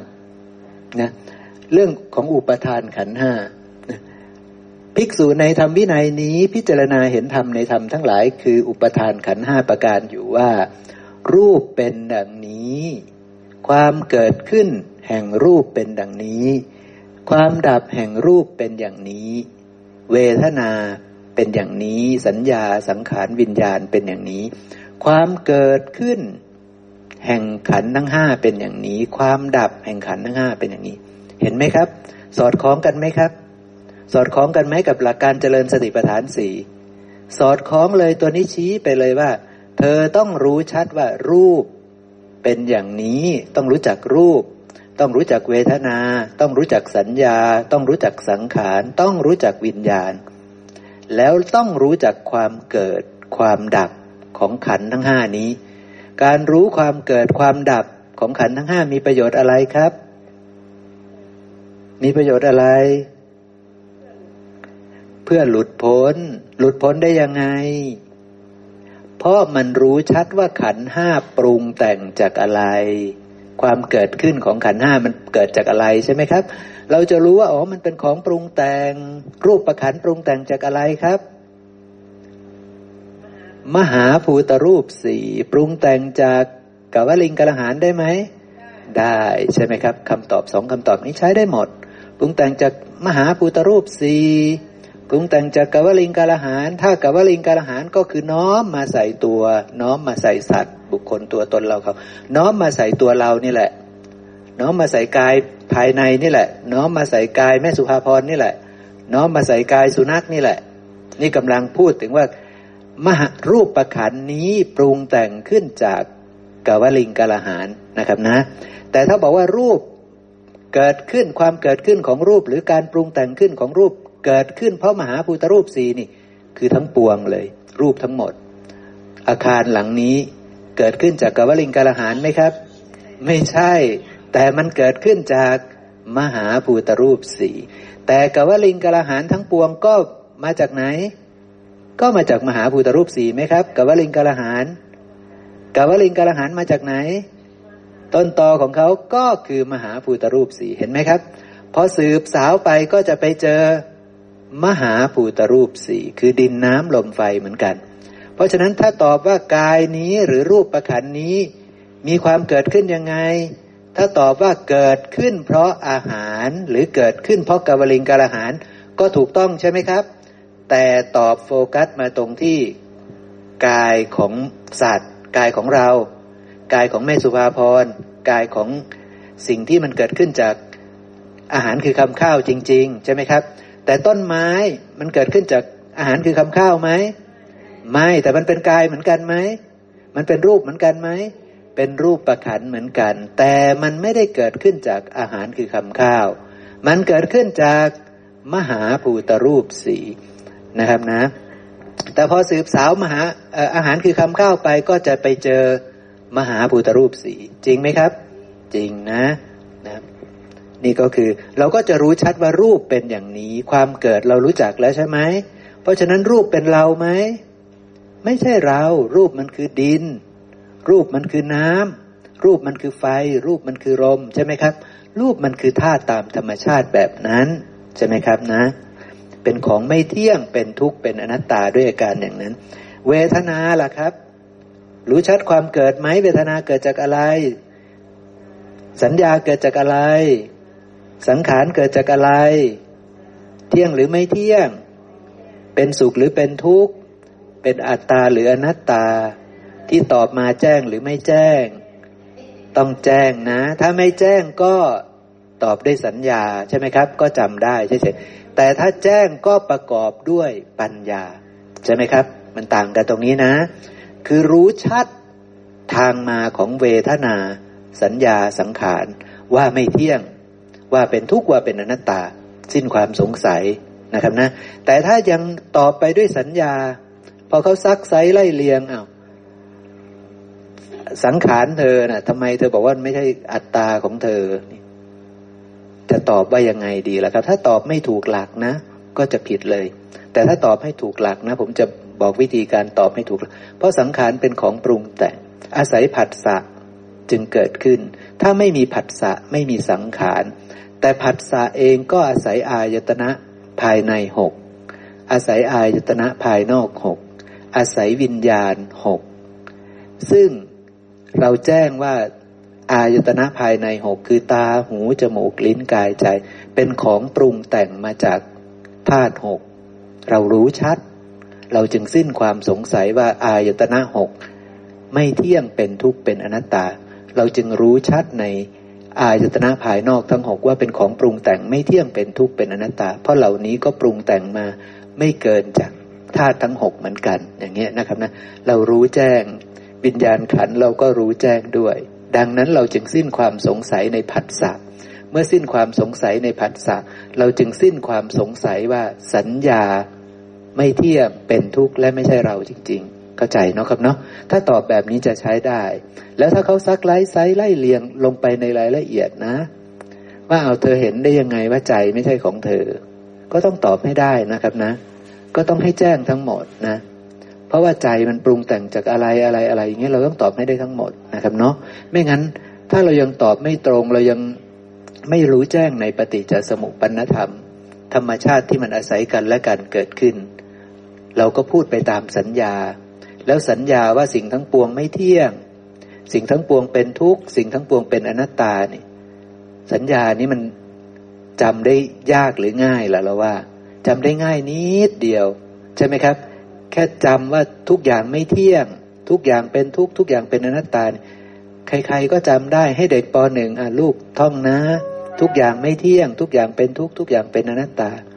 ผมว่าไม่นานเขาก็ท่องได้ใช่ไหมครับ แต่รู้แจ้งนะมันยากมันยากตรงรู้แจ้งใช่ไหมครับเนาะเอาละพวกเราไม่สงสัยเนาะวิญญาณเป็นอย่างนี้ คนที่ผ่านทำสิบหมวดมาจะชัดเจนเนาะเพราะนั้นพระองค์ชี้ไว้อยู่แล้วว่าต้องรู้ความเกิด ต้องรู้ความดับนะครับนะ ถ้าไม่รู้ความเกิดความดับ หมดสิทธิ์ ที่จะสามารถเจริญสติปัฏฐานสี่ได้ แล้วพอพระองค์พูดอย่างนั้นเสร็จปุ๊บก็ยังบอกว่าด้วยวิธีนี้ภิกษุกำลังพิจารณาเห็นธรรมในธรรมทั้งหลายอยู่นะโดยการพิจารณาเห็นธรรมเป็นเหตุเกิดในธรรมทั้งหลายธรรมทั้งหลายในที่นี้ก็คือ รูปเวทนา สัญญาสังขารวิญญาณ เพราะฉะนั้นเรารู้จักสิ่งนี้หรือยังใช่ไหมครับนะซึ่งถ้าเราไม่รู้เราก็หมดสิทธิ์ที่จะเป็นอริยสาวกในธรรมวินัยนี้ คือเป็นสัทธานุสาลีก็ไม่ได้ธรรมานุสาลีก็ไม่ได้ โสดาบันก็ไม่ได้ เพราะเรายังไม่รู้ทำสิบหมวด เราก็ยังต้องไม่เข้าใจเรื่องความเกิดความดับของรูปเวทนาสัญญาสังขารวิญญาณนะครับเนาะรูปมันเกิดขึ้นอะเน้นอีกนิดนึงนะ อย่างเช่นรูป รูปพวกเราเนี่ยเราบอกว่าเกิดขึ้นจากอาหารคือคำข้าว หรืออาหารเฉยๆหรือมหาภูตรูปสี่ใช่ไหมครับ เพราะฉะนั้นเรารู้แล้วว่ารูปนี้มันปรุงขึ้นมาจากดิน น้ำไฟลม อันไม่เที่ยงใช่ไหมดินที่ไหนก็ไม่เที่ยง น้ำไฟลมที่ไหนก็ไม่เที่ยง ดังนั้นสิ่งเหล่านั้นคือดินน้ำไฟลมย่อม เมื่อเกิดขึ้นแล้วย่อม สิ้นไปเสื่อมไป คลายไป ดับไปเป็นธรรมดาไหมครับ เป็นธรรมดานะ ดังนั้นกายนี้ก็เช่นเดียวกันไหมรูปนี้ก็ต้องสิ้นไปเสื่อมไป คลายไป ดับไปเป็นธรรมดา ขณะที่เราพิจารณาอย่างนี้ เราเห็นความเกิดขึ้นของรูปแล้ว และเราก็จะน้อมไปเพื่อที่จะเข้าใจความดับของรูปเรียบร้อยแล้วเข้าใจไหมครับ รูปนี้ดับแน่นอนใช่ไหมทั้งทั้งที่รูปนี้ยังไม่ได้ดับนะ แต่เราก็เชื่อมั่นว่ารูปนี้จะดับนะครับเนาะนั่นก็คือการเห็นความดับของรูปตามความเป็นจริงอีกแบบหนึง่งแต่ถ้าความดับสนิทของรูปนี้ก็คือความดับสนิทของ อาหารอย่ามีนะ อาหารอย่ามี แล้วอาหารกับวลิงกับอาหารจะไม่มีได้ยังไง ตัณหาก็ต้องดับซะก่อนเนี่ยเป็นเรื่องใหญ่แล้วเป็นปฏิจจสมุปบาทแล้วทีนี้ ตัณหาต้องดับซะก่อน ถ้าตัณหายังไม่ดับ ตัณหาในกับวลิงกับอาหารยังไม่ดับ ตัณหาในกามยังไม่ดับ รูปประคันนี้จะมีได้ไหม ก็ต้องมีต่อไปใช่ไหมครับ แต่ถ้าตัณหาในการมาธาตุดับกาวลิงการอาหาร ดับแล้ว หมายความว่า ตัณหาในกาวลิงการหารดับ มหาภูตรูปสีก็ไม่ต้องเตรียมปรุงกันขึ้น ก็คือไม่ต้องมีรูป ไม่ต้องมีรูปประขันอันหยาบหยาบนี้ ใช่ไหมครับ อย่างเช่น พวกอนาคามีท่านละกาวลิงการอาหารได้หรือยังครับ ได้แล้วท่านอนาคามีใช่ไหมท่านละกับวลิงกาลหารได้แล้ว ท่านละกามได้แล้ว แต่ท่านยังเกิดอีกนะพอเกิดปุ๊บ ต้องมีการต้องเอาอาหาร คือกับวลิงกาลหารมาปรุงแต่งตาหูจมูกลิ้นกายไหมต้องเอากับวลิงกาลหานมาปรุงแต่งตาหูจมูกลิ้นกายของท่านไหมต้องไหมครับ ท่านเป็นอนาคามีอย่างเช่น ท่านจิตตาข้าหบดี ท่านจิตตาข้าหบดี ท่านเป็นอะไร ท่านเป็นอนาคามี ใช่ไหมท่านเป็นอนาคามี ท่านละอะไรได้ ละกามได้ละกาวลิงกาลหานได้ใช่ไหมละกาวลิงกาลหานได้พอท่านตายไปปุ๊บท่านต้องเกิดไหมเกิดเกิดแล้วท่านมีตาไหมมีหูไหมมีจมูกไหมมีลิ้นไหมมีกายไหมท่านจิตตาข้าบดีตอนนี้ท่านเป็นพรหมอยู่เนี่ยมี เพราะท่านไปเกิดในชั้นที่หนึ่งของพรหมโลกนะ ตาก็ยังมี หูก็ยังมี จมูกลิ้นกายยังมี แต่ตาหูจมูกลิ้นกายนั้น ได้เอาดินมาปรุงแต่งไหม ได้เอาน้ำมาปรุงแต่งไหม ได้เอากับวลิงกาลหานมาปรุงแต่งไหม ไม่ กายนั้นสำเร็จได้ด้วยใจ ใช่ไหมครับ เพราะท่านละตัณหาในดินน้ำไฟลมได้แล้ว ละกับวลิงกาลหารได้แล้ว ละกามได้แล้ว เพราะนั้นแม้ต้องเกิดใหม่ แต่ก็ไม่ต้องเอาดินน้ำไฟลมมาปั้นแต่งให้กายเป็นตา เป็นหูเป็นจมูก เป็นลิ้นเป็นกาย มีรูปประขันเหมือนกัน แต่รูปประขันของท่านสำเร็จด้วยใจเข้าใจเนาะครับเนาะเนี่ยนะ แต่ทีนี้ถ้าเป็นพระอรหันต์บ้างล่ะภาษาลีบุตรละกับวลิงกาลหารได้ไหม ได้ละอาหารทั้งปวงอีกสามอาหารได้ไหมละได้หมดเลย เพราะฉะนั้นพอท่านตายแล้ว ต้องไปปรุงแต่งรูปประขัน เวทนาขันสัญญาสังขารขันไหมวิญญาณขันไหมไม่มีการปรุงแต่งใช่ไหมครับนะตัณหาดับอาหารสี่ก็ดับกับวลิงกระหารก็ไม่ไปปรุงแต่งให้มีตา มีหู มีจมูก ลิ้น กายใจ วิญญาณอาหารก็ไม่ต้องมาไปอนุเคราะห์สัมภเวสีให้เกิดนามรูป ไม่ต้องมีผัสสะไม่ต้องมีอะไรทั้งสิ้น เพราะฉะนั้นเมื่อไม่มีผัสสะเวทนาสัญญาสังขารก็ดับสนิท วิญญาณขันก็ดับสนิทนั่นคือความดับสนิทเนาะเอาละขันห้าเราพอเข้าใจเนาะซึ่งแท้จริงก็อยู่ในธรรมสิบหมวดเห็นไหมครับ โอกันตาสังยุตจึงสำคัญที่สุดนะสำคัญจริง ๆ เราจะต้องรู้แจ้งในโอกันตะสังยุตเพราะรูปประขันก็อยู่ในนั้น ใช่ไหมครับ รูปประขันในโอกันตสังยุตก็ได้แก่ ตา หู จมูก ลิ้นกาย ได้แก่รูป เสียง กลิ่นรสโผฏฐะนี่คือรูปประขัน ส่วนเวทนาขันก็ตอนที่มันมีผัสสะนั่นแหละ ก็มีเวทนาใช่ไหม มีสัญญาใช่ไหม มีสังขารสืนสันเจตนาใช่ไหม ส่วนวิญญาณขันก็ตอนที่อายตนะกระทบกันใช่ไหมครับ ก็จะมีวิญญาณขัน เป็นของปรุงแต่งทั้งหมดเลยใช่ไหมครับ เป็นปฏิจจสมุปปนธรรมทั้งหมดเลยไหม เป็นปฏิจจสมุปปนธรรมทั้งหมด เข้าใจเนาะครับเนาะสิ่งที่ผมพูดนะ ต่อไปทีนี้อีกเรื่องใหญ่เรื่องหนึ่งเห็นไหมครับ ไม่รู้ไม่ได้นะ อายตนะเนี่ยนะอีกประการหนึ่งภิกษุพิจารณาเห็นธรรมในธรรมทั้งหลายอยู่ คืออายตนะภายในหกและอายตนะภายนอกหก ถ้ารู้สองส่วนนี้ปุ๊บเท่ากับว่ารู้สิ่งทั้งปวงเลยนะครับ รู้สิ่งทั้งปวงเลยนะ คือภิกษุในธรรมวินัยนี้รู้ชัดตา รู้ชัดรูป เรารู้ชัดไหมล่ะ ใช่ไหมครับ ถ้าไม่รู้ชัด จะเจริญสติปัฏฐานสี่ได้ไหมไม่ได้ครับนะจะเจริญสติปัฏฐานสี่ไม่ได้ เห็นกายตามความเป็นจริงได้ไหม ไม่ได้แม้แต่เห็นกายตามความเป็นจริง คือไปกายานุปัสสนาสติปัฏฐาน ย้อนไปหาฐานที่หนึ่งก็ยังเห็นไม่ได้ ถ้าไม่รู้ชัดตาใช่ไหมครับ ถ้าไม่รู้ชัดรูปกายานุปัสสนาก็เจริญไม่ได้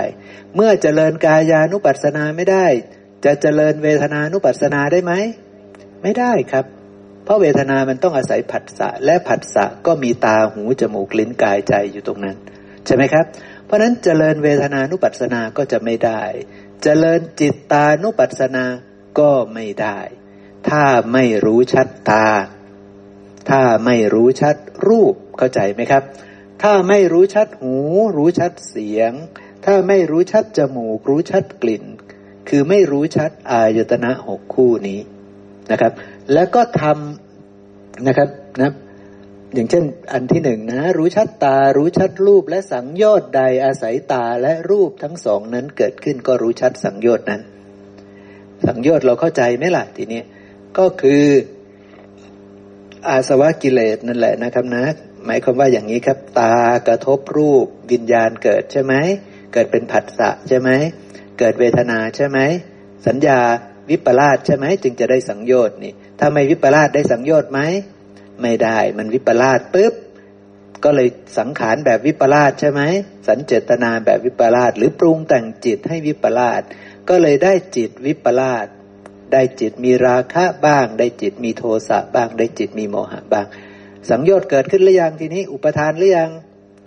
เมื่อมีตัณหาปุ๊บก็จะอุปทาน อุปทานได้สังโยชน์หรือยัง ได้เรียบร้อยได้เครื่องร้อยลัดเรียบร้อยใช่ไหมครับ ได้เครื่องเรียบร้อยลัดเรียบร้อยนะ เพราะฉะนั้นนี่สังโยชน์มันเกิดขึ้นแบบนี้ อยู่ในธรรมสิบหมวดเหมือนกันนะครับ อยู่ในธรรมสิบหมวดเหมือนกัน พอได้ตัณหาคือได้จิตมีราคะ จิตมีโทสะจิตมีโมหะ หรือได้จิตวิปลาสนั่นแหละ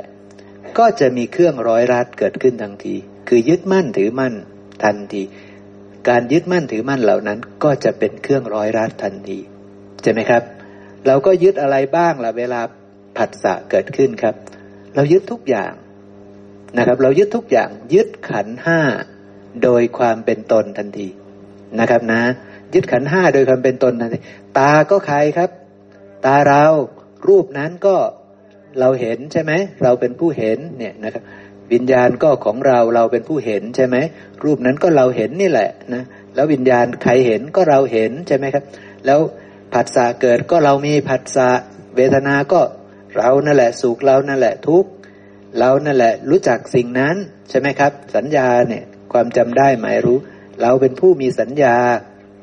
สังขารเราตัดสินสิ่งนั้น ก็เรานั่นแหละ ใช่ไหมครับ เราประเมินสิ่งนั้นเราตัดสินสิ่งนั้นก็เรา จิตก็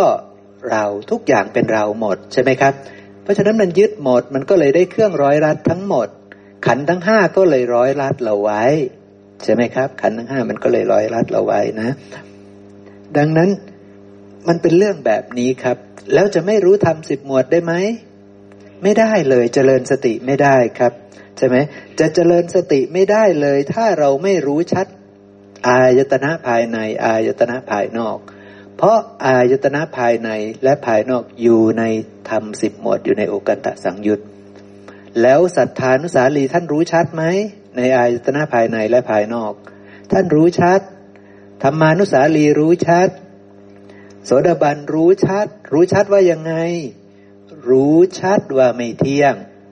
ใช่ไหมครับ ท่านเชื่อว่าไม่เที่ยง เพราะนั้นท่านรู้ชัด ใช่ไหมครับ รู้ชัดว่าเป็นทุกข์รู้ชัดว่าเป็นอนัตตา ท่านรู้ชัดหมดแล้ว แล้วเรารู้ชัดหรือยัง ต้องถามตัวเองใช่ไหมครับ ต้องถามตัวเองให้ดี ถ้ารู้ชัดก็มีสิทธิ์นะมีสิทธิ์นะ ทีนี้ อเสร็จแล้วปุ๊บพระองค์ก็บอกด้วยวิธีนี้แหละนะครับนะภิกษุนั้นย่อมพิจารณาเห็นธรรมเป็นเหตุเกิดในธรรมเหล่านี้อยู่เห็นไหมครับนะเราก็ต้องพิจารณาให้รู้ว่าตามันเกิดจากอะไร หูจมูกลิ้นกายใจเกิดจากอะไร รูปเสียงกลิ่นรสโผฏฐะธรรมารมเกิดจากอะไร แล้วมันเดินทางไปจนไปได้สังโยชน์นี่ มันคือเรื่องอะไรใช่ไหมครับ เราเข้าใจธรรมชาติเหล่านี้ไหม ทั้งหมดนี้คือเรื่องของปฏิจจสมุปปนธรรมธรรมที่อาศัยกันและกันเกิดขึ้นเท่านั้น ทั้งหมดนี้มีเพียงปฏิจจสมุปปนธรรมเท่านั้น ถ้าใครเห็นธรรมชาติทั้งปวงนี้โดยความเป็นปฏิจจสมุปปนธรรมได้ ผู้นั้นกำลังเห็นพระพุทธเจ้าย้ำอีกทีหนึ่งนะครับนะว่ากำลังเห็นพระพุทธเจ้าแล้วนะทีนี้มาหมวดโพชฌงคือหมวดขัน หมวดอายตนะนี่ เป็นเรื่องความรู้ในธรรมสิบหมวดใช่ไหมครับ หมวดแรกคือนิวรณ์ก็ทำสิบหมวดเหมือนกันใช่ไหมครับ เกี่ยวกับทำสิบหมวดเหมือนกัน ต่อมาโพชฌงเจ็ดทีนี้โพชฌงเจ็ดเป็นของดีหรือไม่ดี ดีใช่ไหมครับ ตอนนิวรณ์เป็นของไม่ดีเนาะนะแต่ว่าพระองค์ก็บอกว่า ตอนที่มีนิวรณ์ก็ต้องรู้นะ ตอนไม่มีนิวรณ์ก็ต้องรู้ชัดใช่ไหมครับว่า นิวรณ์เกิดได้ยังไง ไม่มีนิวรณ์เกิดได้ยังไงใช่ไหมครับ ทีนี้พ่อชงเจ็ดเราบอกว่าพ่อชงเจ็ดเป็นของดี ทีนี้ตอนที่มีโพชงเจ็ดเกิดก็ต้องรู้ ตอนที่ไม่มีโพชงเจ็ดคือไม่มีโพชงเจ็ดเกิด หรือไม่มีโพชงบังเกิดขึ้นในตัวเรา ก็ต้องรู้ชัดว่าไม่มีโพชงเจ็ดอย่างนั้นถ้ารู้ชัดว่าโพชงเจ็ดเกิดขึ้นได้ด้วยอาการอย่างไรนะนั่นคือสติปัฏฐานสี่กำลังมา อย่างเช่นยกตัวอย่างครับ อะไรดีนะเราถูกด่าปุ๊บเราถูกด่าใช่ไหมครับ เราถูกด่าแล้วเราก็โกรธ โกรธแล้วเราก็แสดงอาการออกไป แล้วเราก็จบไป เราก็มีธุระกับการจะต่อสู้กับความโกรธนั้น มีธุระกับการที่จะจัดแจงกับความโกรธนั้น และรวมทั้งอาจจะไปแสวงหา ไปเที่ยวดีกว่า ไปฟังเพลงดีกว่า ไปกินเหล้าดีกว่า ไปโน่นไปนี่ดีกว่า ใช่ไหมครับเนี่ยมันคือวิปลาสทั้งหมดใช่ไหมครับกำลังแสวงหาทางออกที่ไม่ไม่ประกอบด้วยปัญญาเนาะเนี่ยนะครับนะ ตอนนั้นก็แปลว่าพ่อชงเจ็ดเกิดไหมพ่อชงเจ็ดไม่เกิดเลยนะ และไม่รู้ด้วยใช่ไหมครับ ก็คือไหลไปนะ อย่างไม่น้อย โอ้โห สามีกำลังจะไปมีใหม่นะ จะทำยังไงดี ก็เลยแก้ด้วยการไปซื้อเครื่องเสียงมาร้องคาราโอเกะมาเต้นกันให้สนุกเลย เนี่ยใช่ไหมครับ นี่คือวิธีแก้ของปุตุชนใช่ไหมครับ ของปุตุชนสมัยนั้น เราก็เป็นปุตุชนใช่ไหมเนี่ยคือไม่มีสติใช่ไหมนี่ก็คิดว่าตัวเองแก้ได้ดีแล้วนะใช่ไหมครับ ก็คิดว่าตัวเองหาทางออกได้ดีแล้วนะ มาบรรเทาทุกข์ได้ดีแล้วนะ ใช่ไหมครับ หรือบางคนก็จะมีหลากหลายรูปแบบนะ หลากหลายรูปแบบโอ้ยมีเคาะมากจังเลยไปทำบุญดีกว่า ใช่ไหมครับ มีแต่เคาะก็ไปทำบุญใช่ไหมทำบุญเก้าวัดสิบวัดก็ว่ากันไปใช่ไหมครับ นั่นมันยังไม่ได้ประกอบด้วยสติและปัญญาอย่างแม่ชีท่านก็บอกว่าท่านก็มาดูลม อย่างเงี้ยเวลามีปัญหา เวลาทุกข์ร้อนก็จะมาดูลม ซึ่งมันไม่ใช่วิธีที่พระเจ้าสอนนะ ตอนที่เราวิปลาสไปตอนที่เราไม่มีสติใช่ไหมครับ ตอนที่เราถูกด่าไม่มีสติน้อยแล้วไปทำอย่างนั้น ตอนที่แม่น้อยรู้เรื่องสามีปุ๊บไม่มีสติก็แก้ไขปัญหาแบบนั้นใช่ไหมครับ เพราะฉะนั้นบัดนี้เรารู้แล้วเราระลึกถึงตอนนั้น เรารู้ไหมว่าเมื่อสติสัมโพธชงภายใน มีอยู่ก็รู้ชัดว่า สติสัมโพธชงมี เมื่อสติสัมโพธชงภายในไม่มี ก็รู้ชัดว่าสติสัมโพธชงภายในไม่มี ใช่ไหมครับ ถ้าแม่น้อยไม่ได้เรียนรู้ทำสิบหมวด แม่น้อยจะระลึกรู้ว่า ตอนนี้เราไม่มีสติสัมโพธชงนั่นนี่แม่น้อยจะรู้ไหมครับ ไม่มีทางรู้ใช่ไหมครับ แม่น้อยต้องมาเรียนก่อน เรียนทำสิบหมวดก่อนใช่ไหมทีนี้พอแม่น้อยมาเรียนทำสิบหมวดแล้ว แม่น้อยก็เจอเหตุการณ์แบบเดิม สามีก็ไปหาอีกคนหนึ่ง แม่น้อยก็ โอ้เรา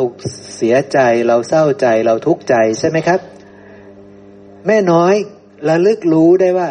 โอ้ ความเศร้าใจ ความเสียใจ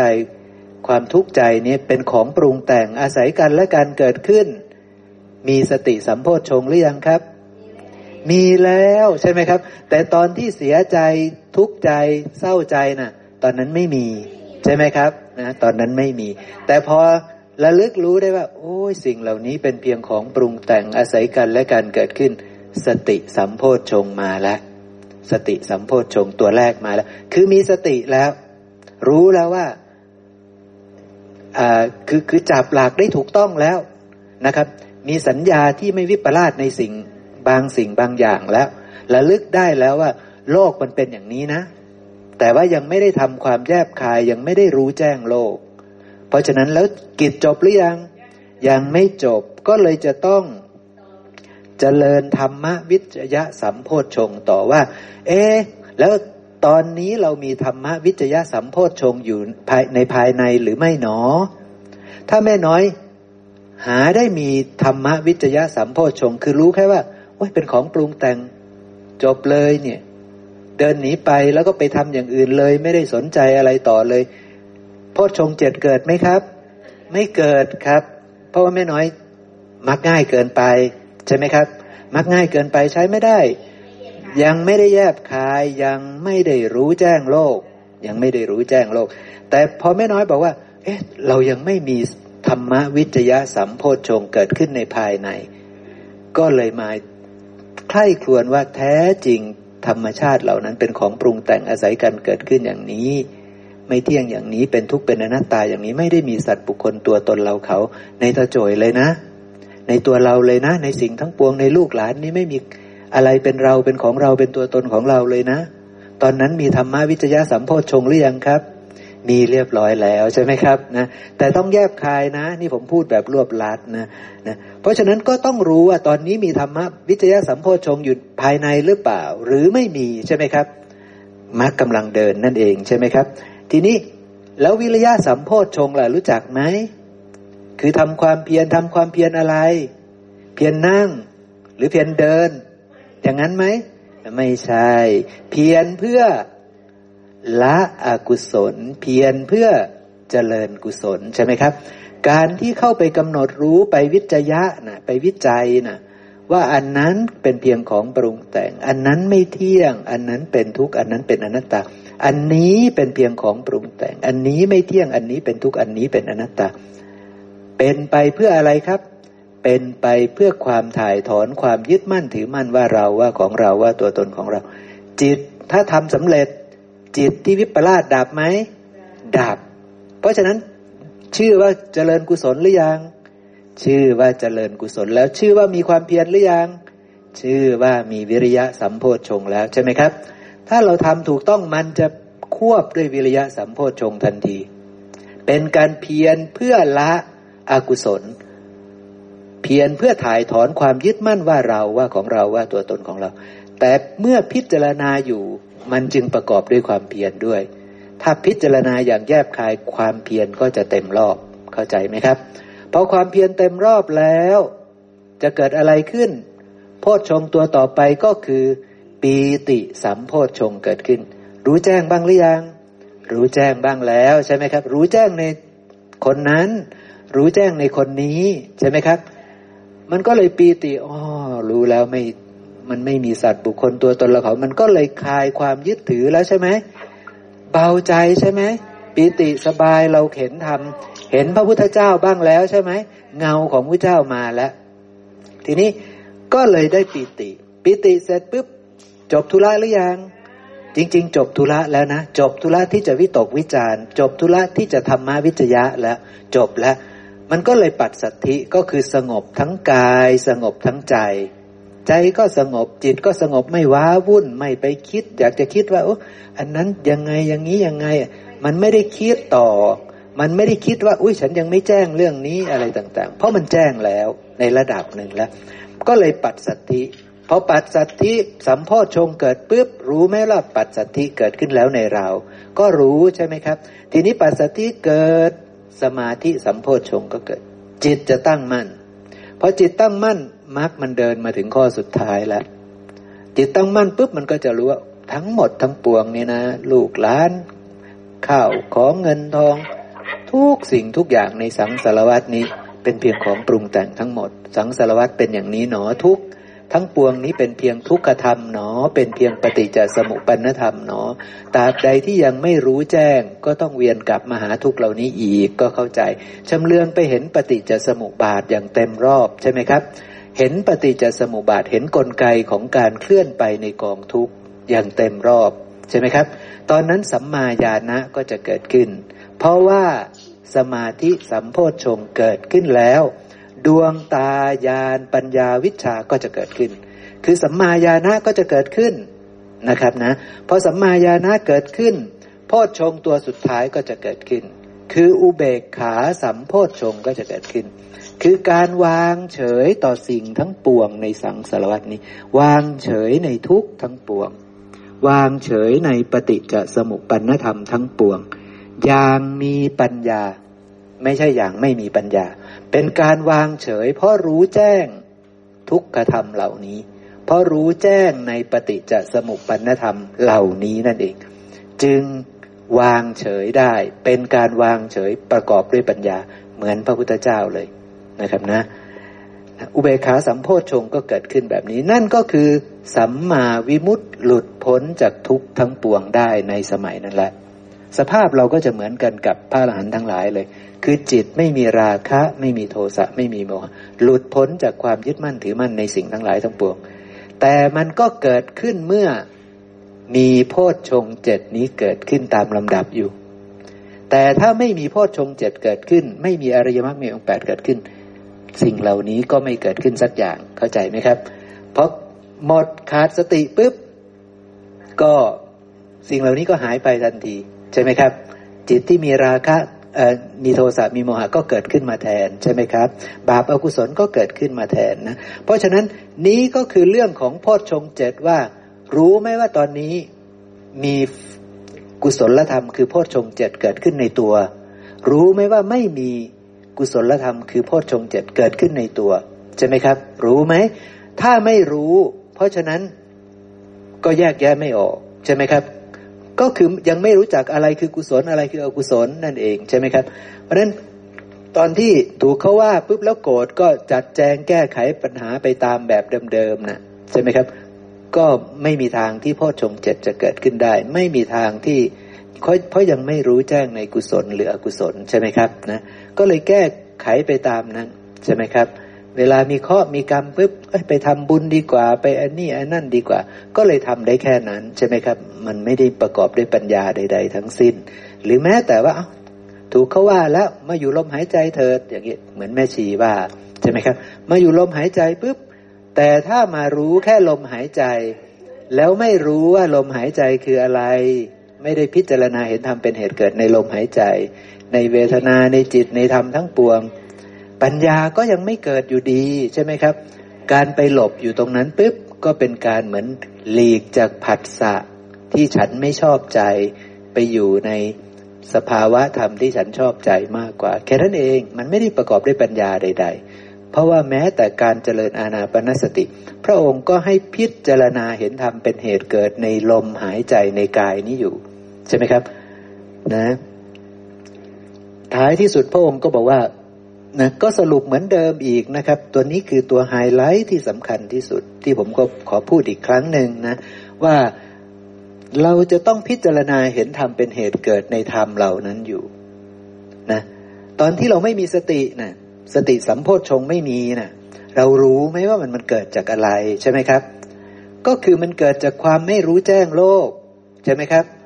เราวิปลาสนั่นเองใช่ไหมครับ สติสัมโพชฌงจึงไม่เกิดใช่ไหมแต่สติสัมโพชฌงมันจะเกิดก็ต่อเมื่อเราระลึกรู้ว่าโลกคืออะไร ฝั่งนี้คืออะไร ทุกคืออะไร ปฏิจจสมุปปนธรรมคืออะไร ตาคืออะไร รูปคืออะไร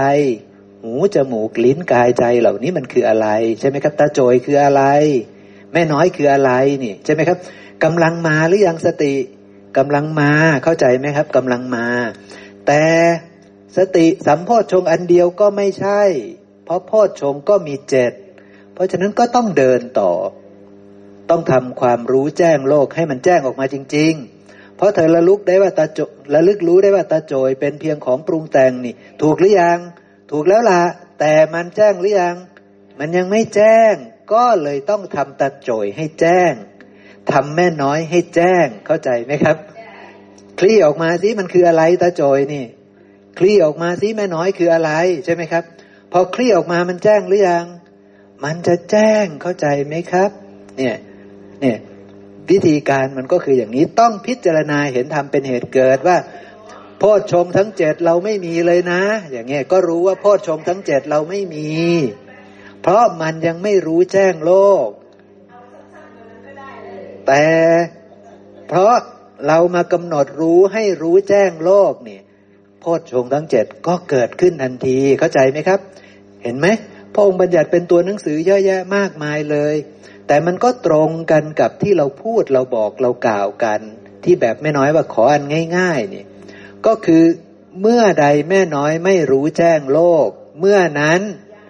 อกุศลเกิด เมื่อใดแม่น้อยทำความแยบคายจนกระทั่งรู้แจ้งโลก เมื่อนั้นกุศลถึงจะเกิด เข้าใจเนาะครับเนาะ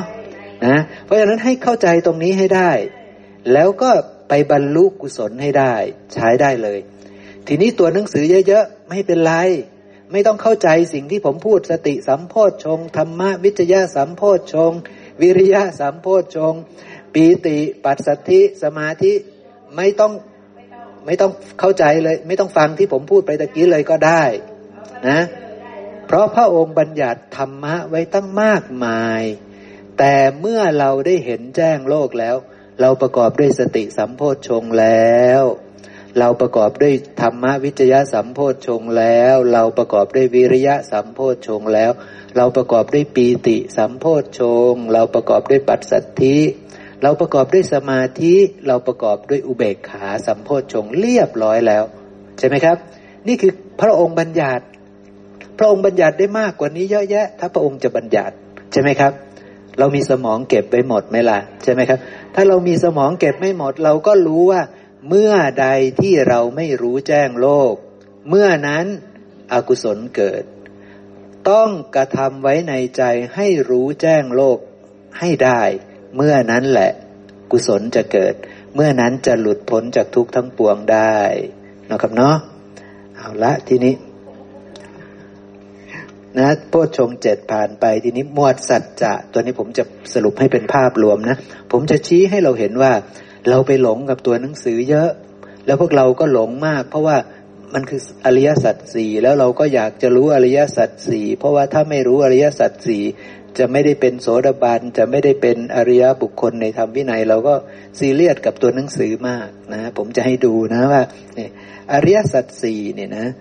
ภิกษุในธรรมวินัยนี้รู้ชัดตามความเป็นจริงว่านี้ทุกนี้เหตุให้เกิดทุกนี้ความดับ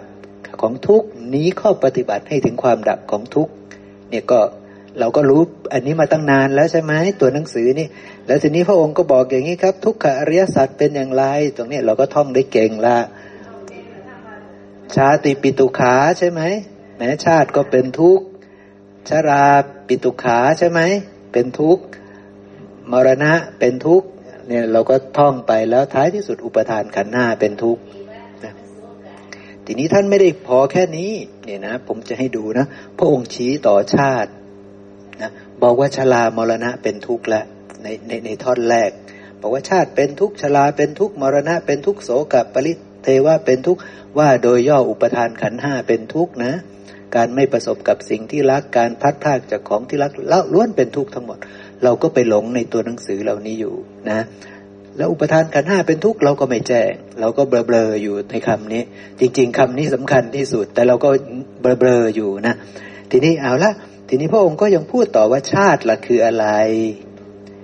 ชาลาคืออะไรไล่ไปนะ พระองค์ไล่ไปเป็นปฏิจจะเป็น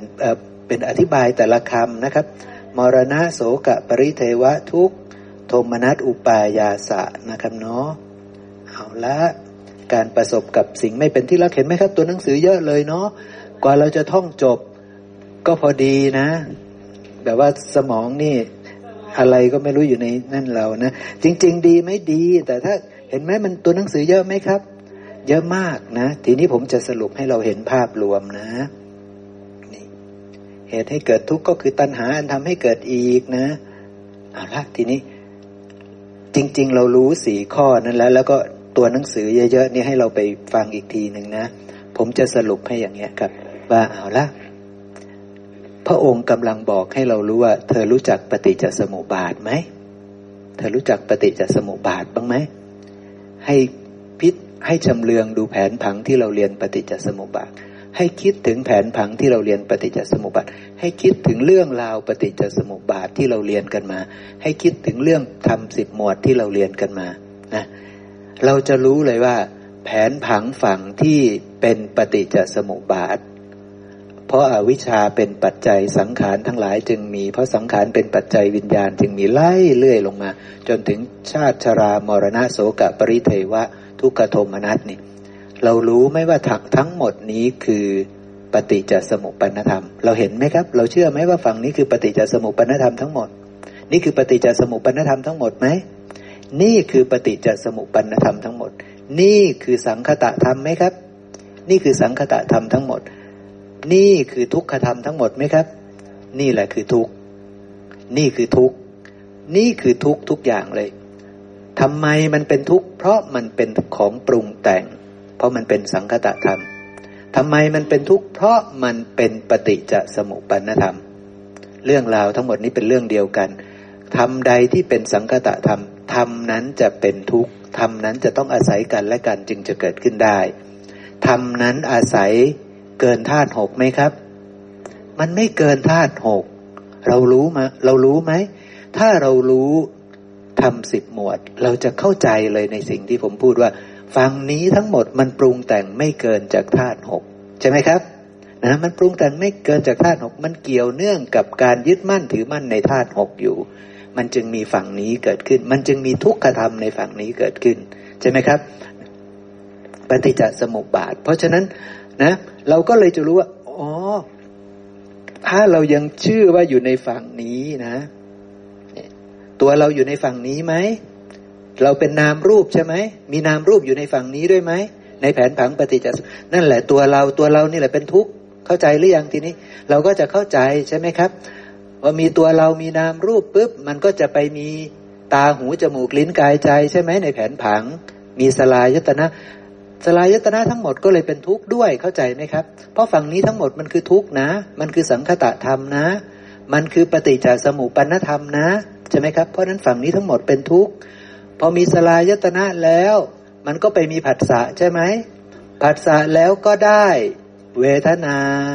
สัญญาสังขารทุกทั้งหมดไหมทุกทั้งหมด เพราะมันเป็นของปรุงแต่งมันเป็นปฏิจจสมุปนธรรม มันเป็นทุกขธรรม และทั้งหมดนี้มันเกิดจากนามรูปหรือตาหูจมูกลิ้นกายใจทั้งสิน้น ใช่ไหมครับ จุดตั้งต้นของทุกข์คือตาหูจมูกลิ้นกายใจไหม จุดตั้งต้นของทุกข์คือนามรูปนี้ไหมความเกิดขึ้นของนามรูปนี้ไหมคือจุดตั้งต้นของทุกข์ชาติใช่ไหม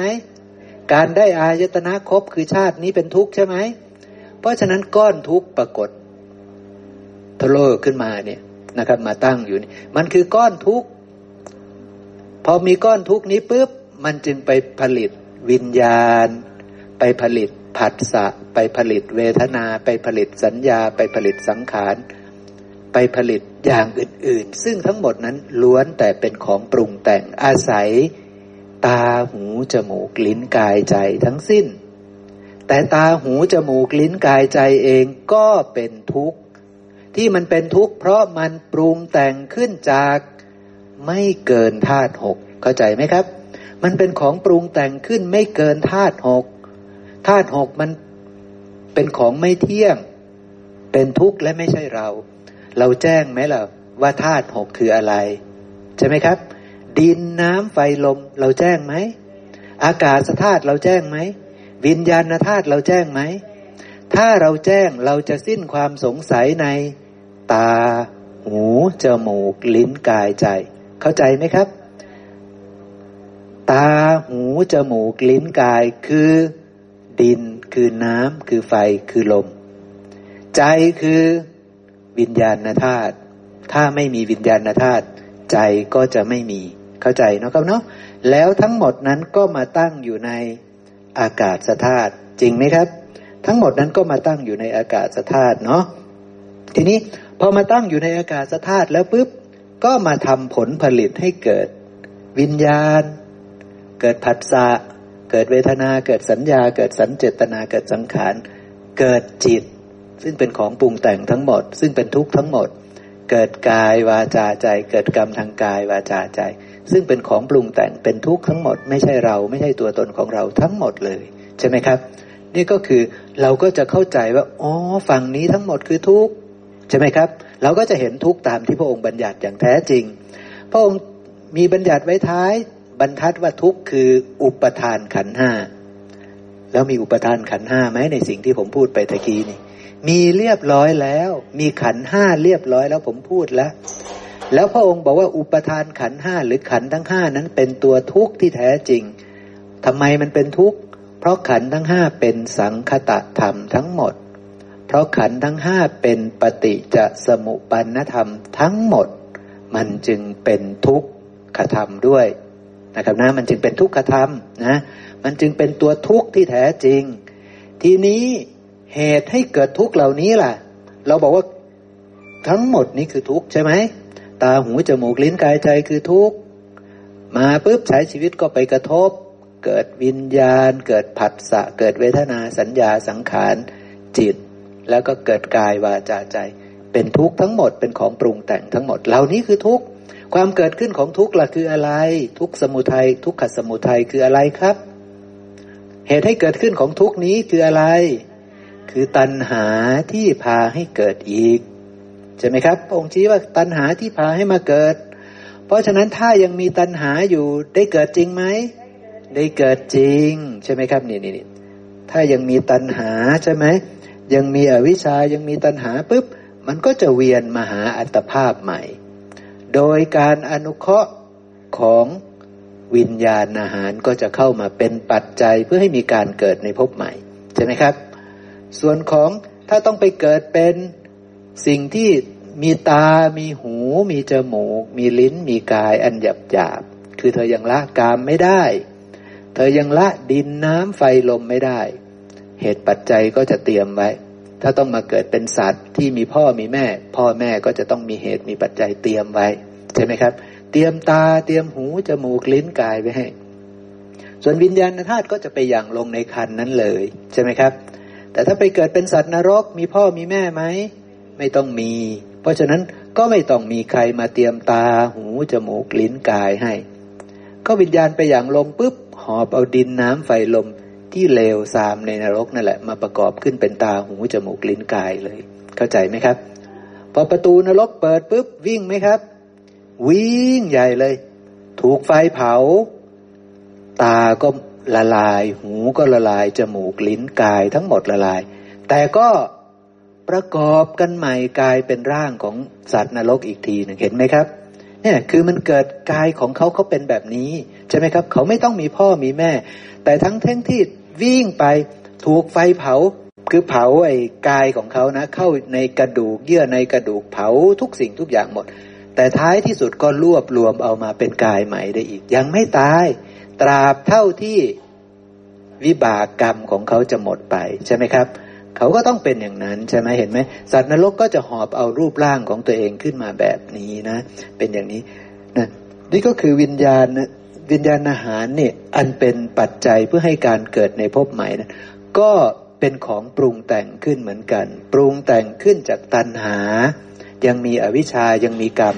วิญญาณนี้ก็จะปรากฏเกิดขึ้น แล้วก็จะไปทำให้ เป็นเหตุเป็นปัจจัยให้ได้นามรูปใหม่ ให้ได้อัตภาพใหม่เนาะเนี่ยเอาละ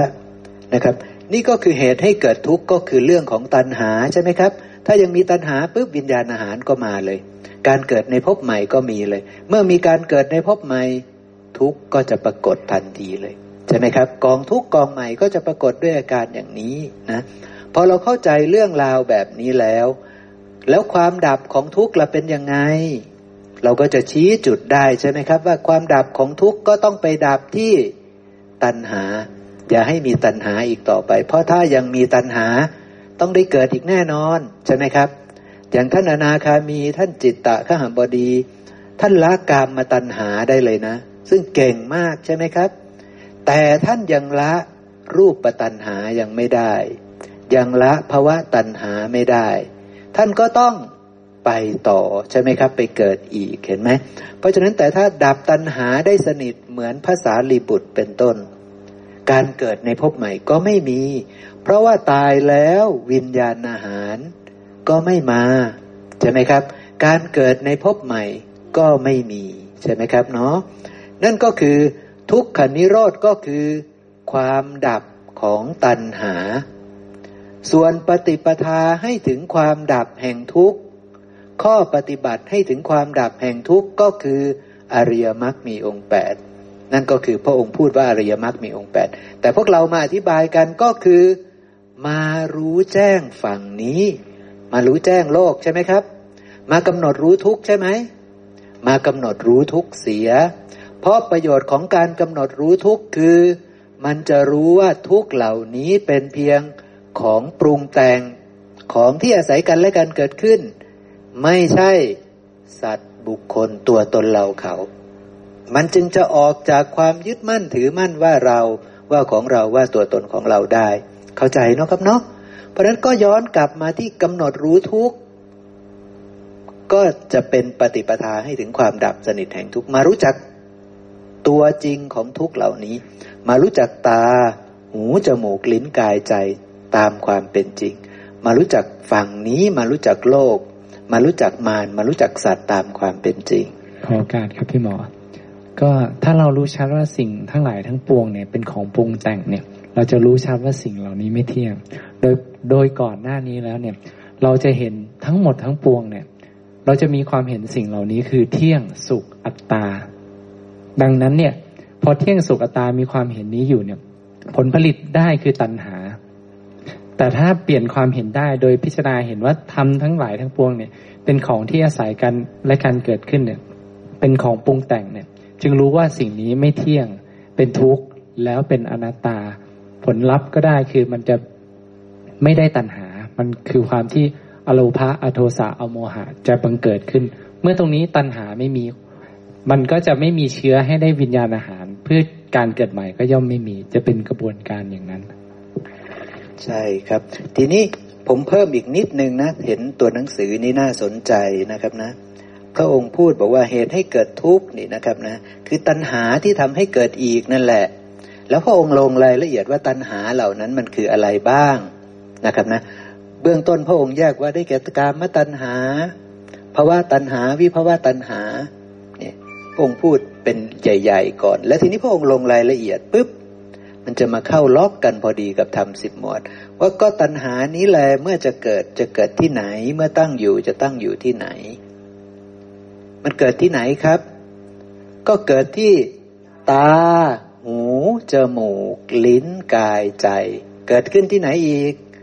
รูปเสียงกลิ่นรสโผฏฐะธรรมารมเกิดขึ้นที่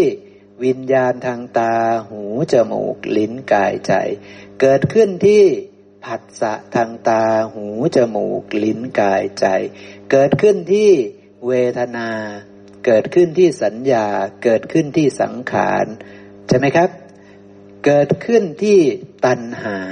ใช่ไหมครับ ตัณหายังเกิดขึ้นในตัณหาอีกตัณหาในรูปในเสียงในกลิ่น ในรสในโพธพะในธรรมารมณ์ เกิดขึ้นใน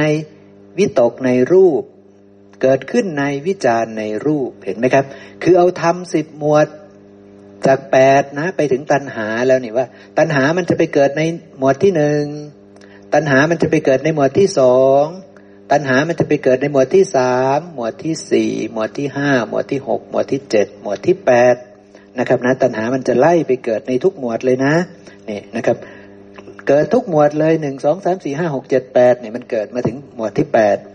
แล้วมันก็ยังไปมีตัณหาในวิตกในรูปวิจารในรูปอีก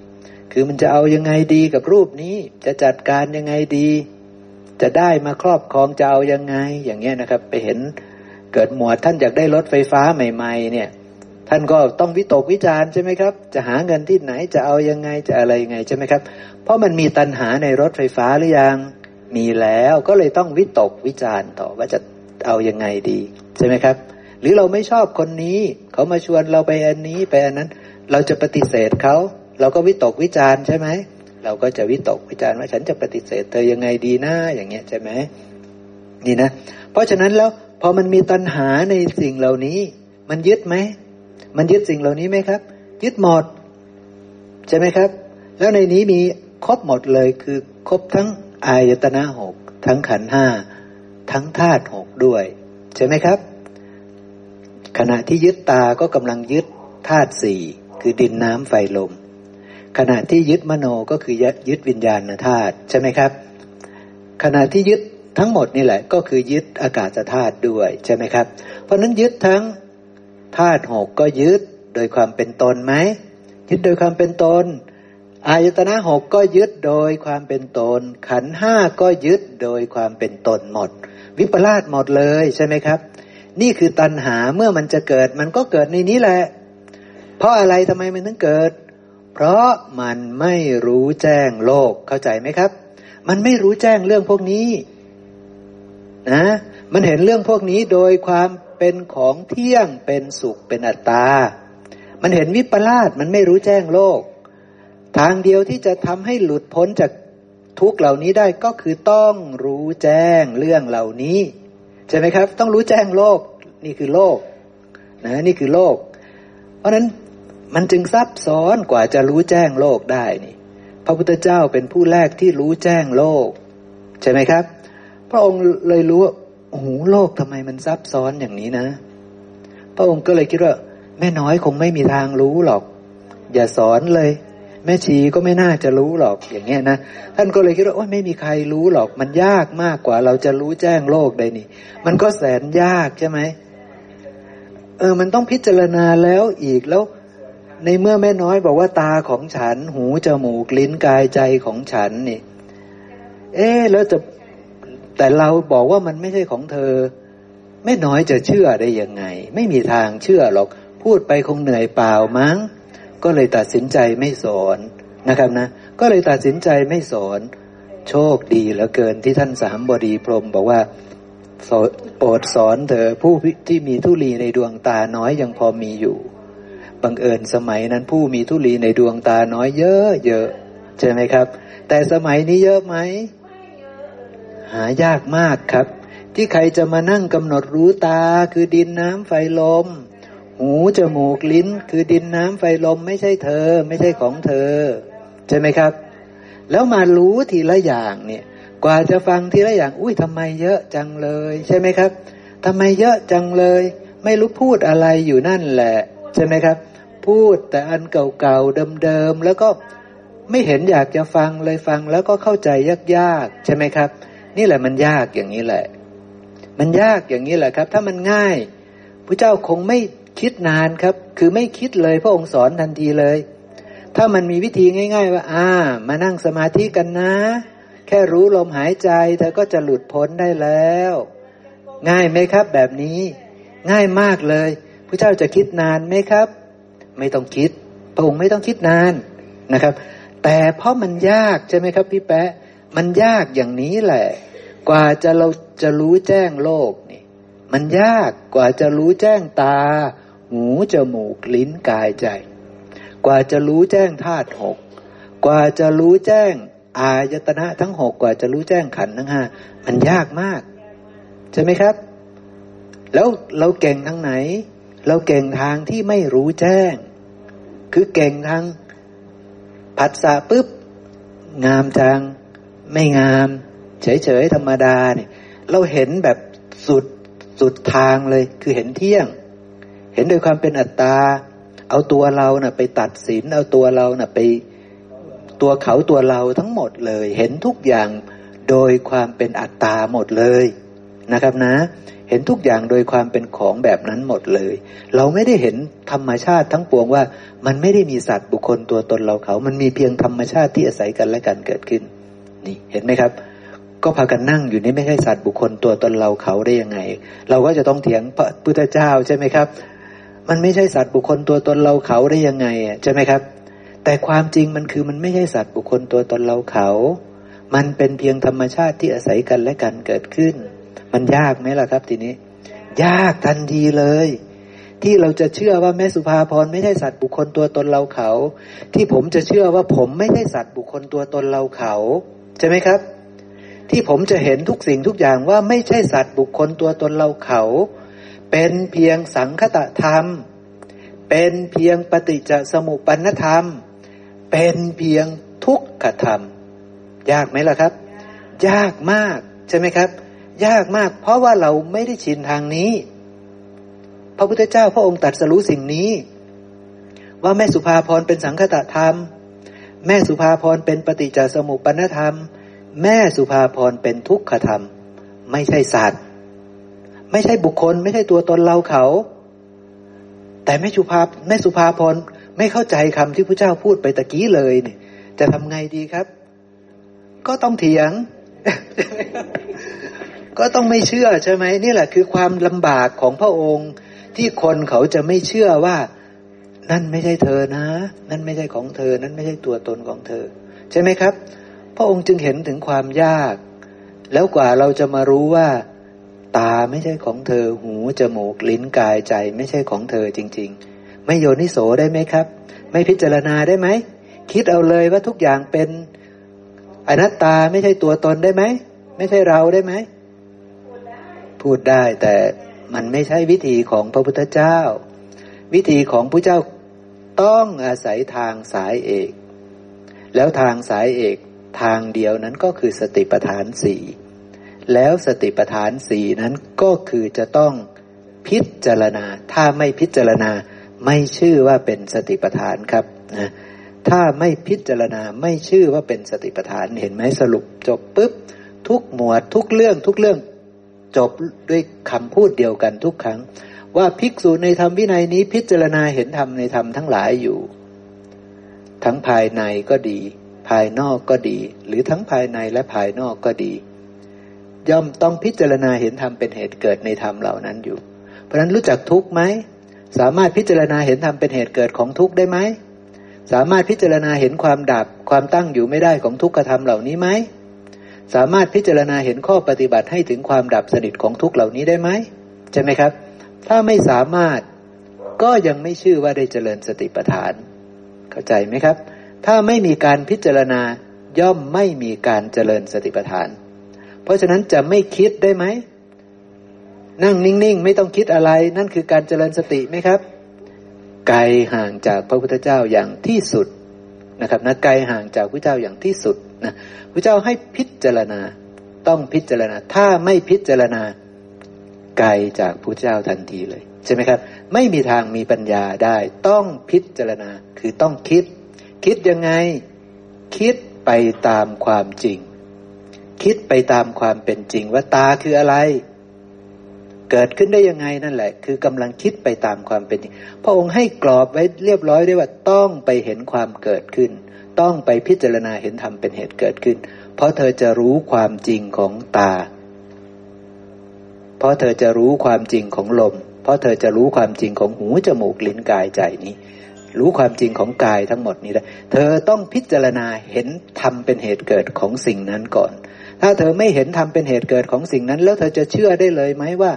สิ่งนั้นไม่เที่ยง สิ่งนั้นเป็นทุกสิ่งนั้นไม่ใช่เรา ไม่มีทางเชื่อครับ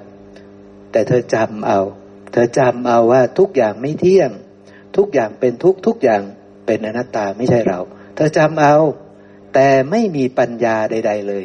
ปัญญาจะเกิดขึ้นเมื่อได้พิจารณาเห็นธรรมเป็นเหตุเกิด เพราะเมื่อพิจารณาแล้ว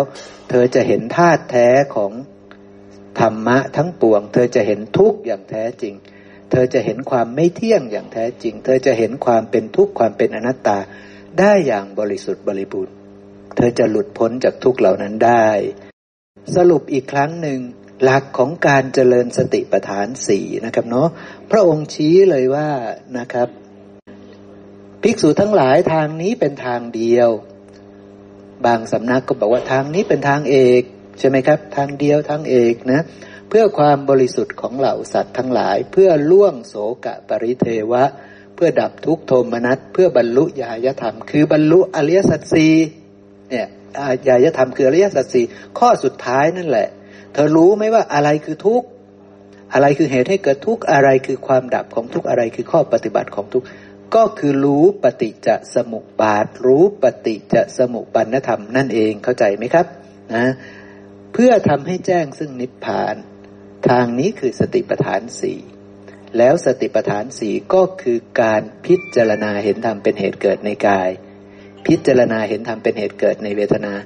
พิจารณาเห็นธรรมเป็นเหตุเกิดในจิต พิจารณาเห็นธรรมเป็นเหตุเกิดในธรรมทั้งหลายอยู่ พิจารณาเห็นธรรมเป็นเหตุดับ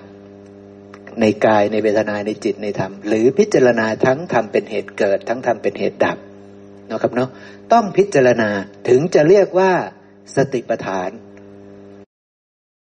แล้วสติปัฏฐานก็เป็นทางสายเอกจริง ๆ เพราะว่าจะไม่มีสติปัฏฐานแทรกอยู่ในโพธิปักคียธรรมไม่ได้ ต้องมีเข้าไปแทรกอยู่ทั้งหมด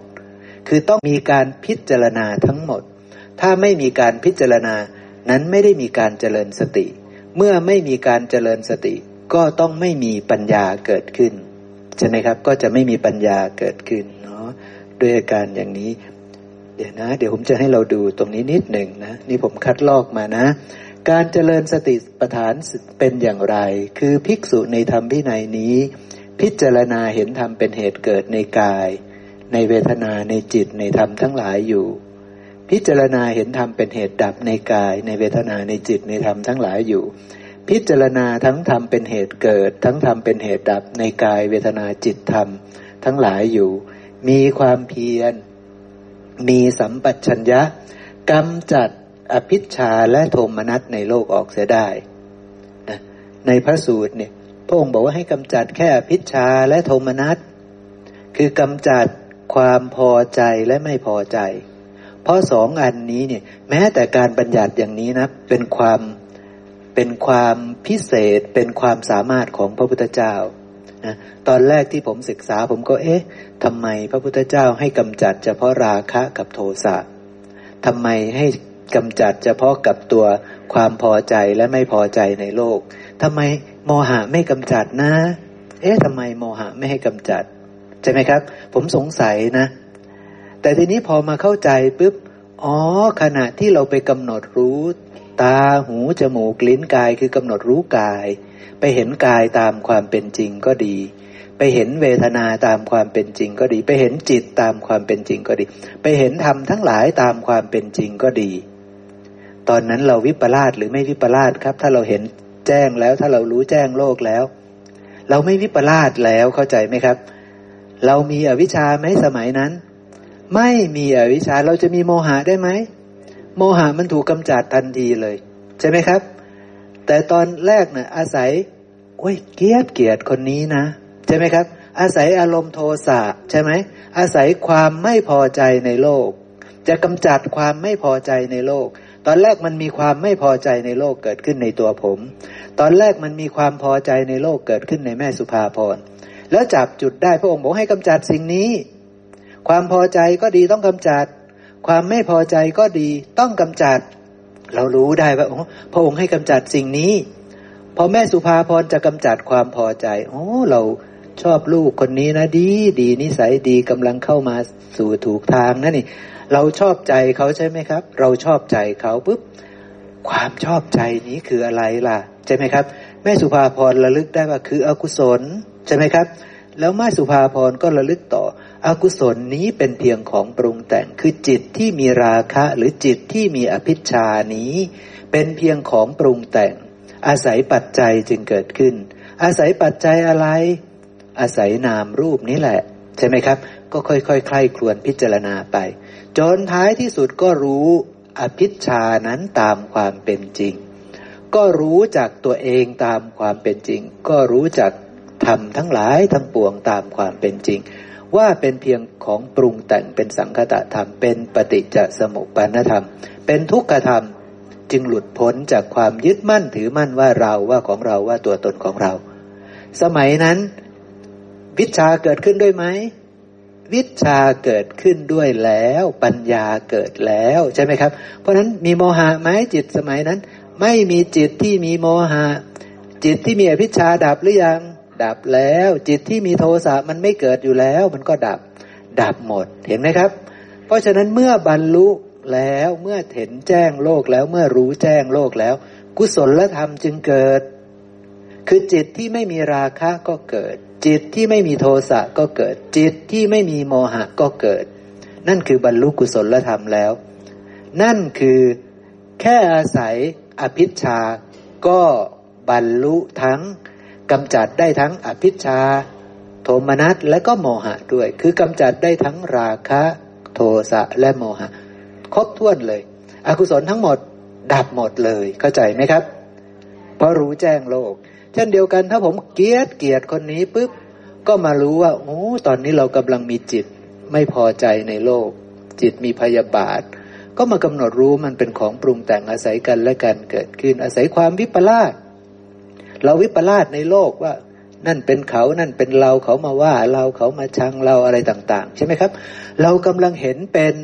สัตว์บุคคลตัวตนเราเขาเห็นเป็นอัตตาอยู่ มันวิปลาสมากำหนดรู้มาคลายออกคลายออกมากำหนดรู้ว่านี่ไม่ใช่เรา ไม่ใช่ของเรา ไม่ใช่ตัวตนของเรา ด้วยอาการอย่างนี้อย่างนี้อย่างนี้อย่างนี้ จนกระทั่งเห็นแจ้งโลกอีกครั้งหนึ่งนะครับเนาะพอเห็นแจ้งปุ๊บราคะก็ ที่ที่มันไม่มีอยู่แล้วมันก็ไม่มีเหมือนเดิม โทสะมันก็ดับลง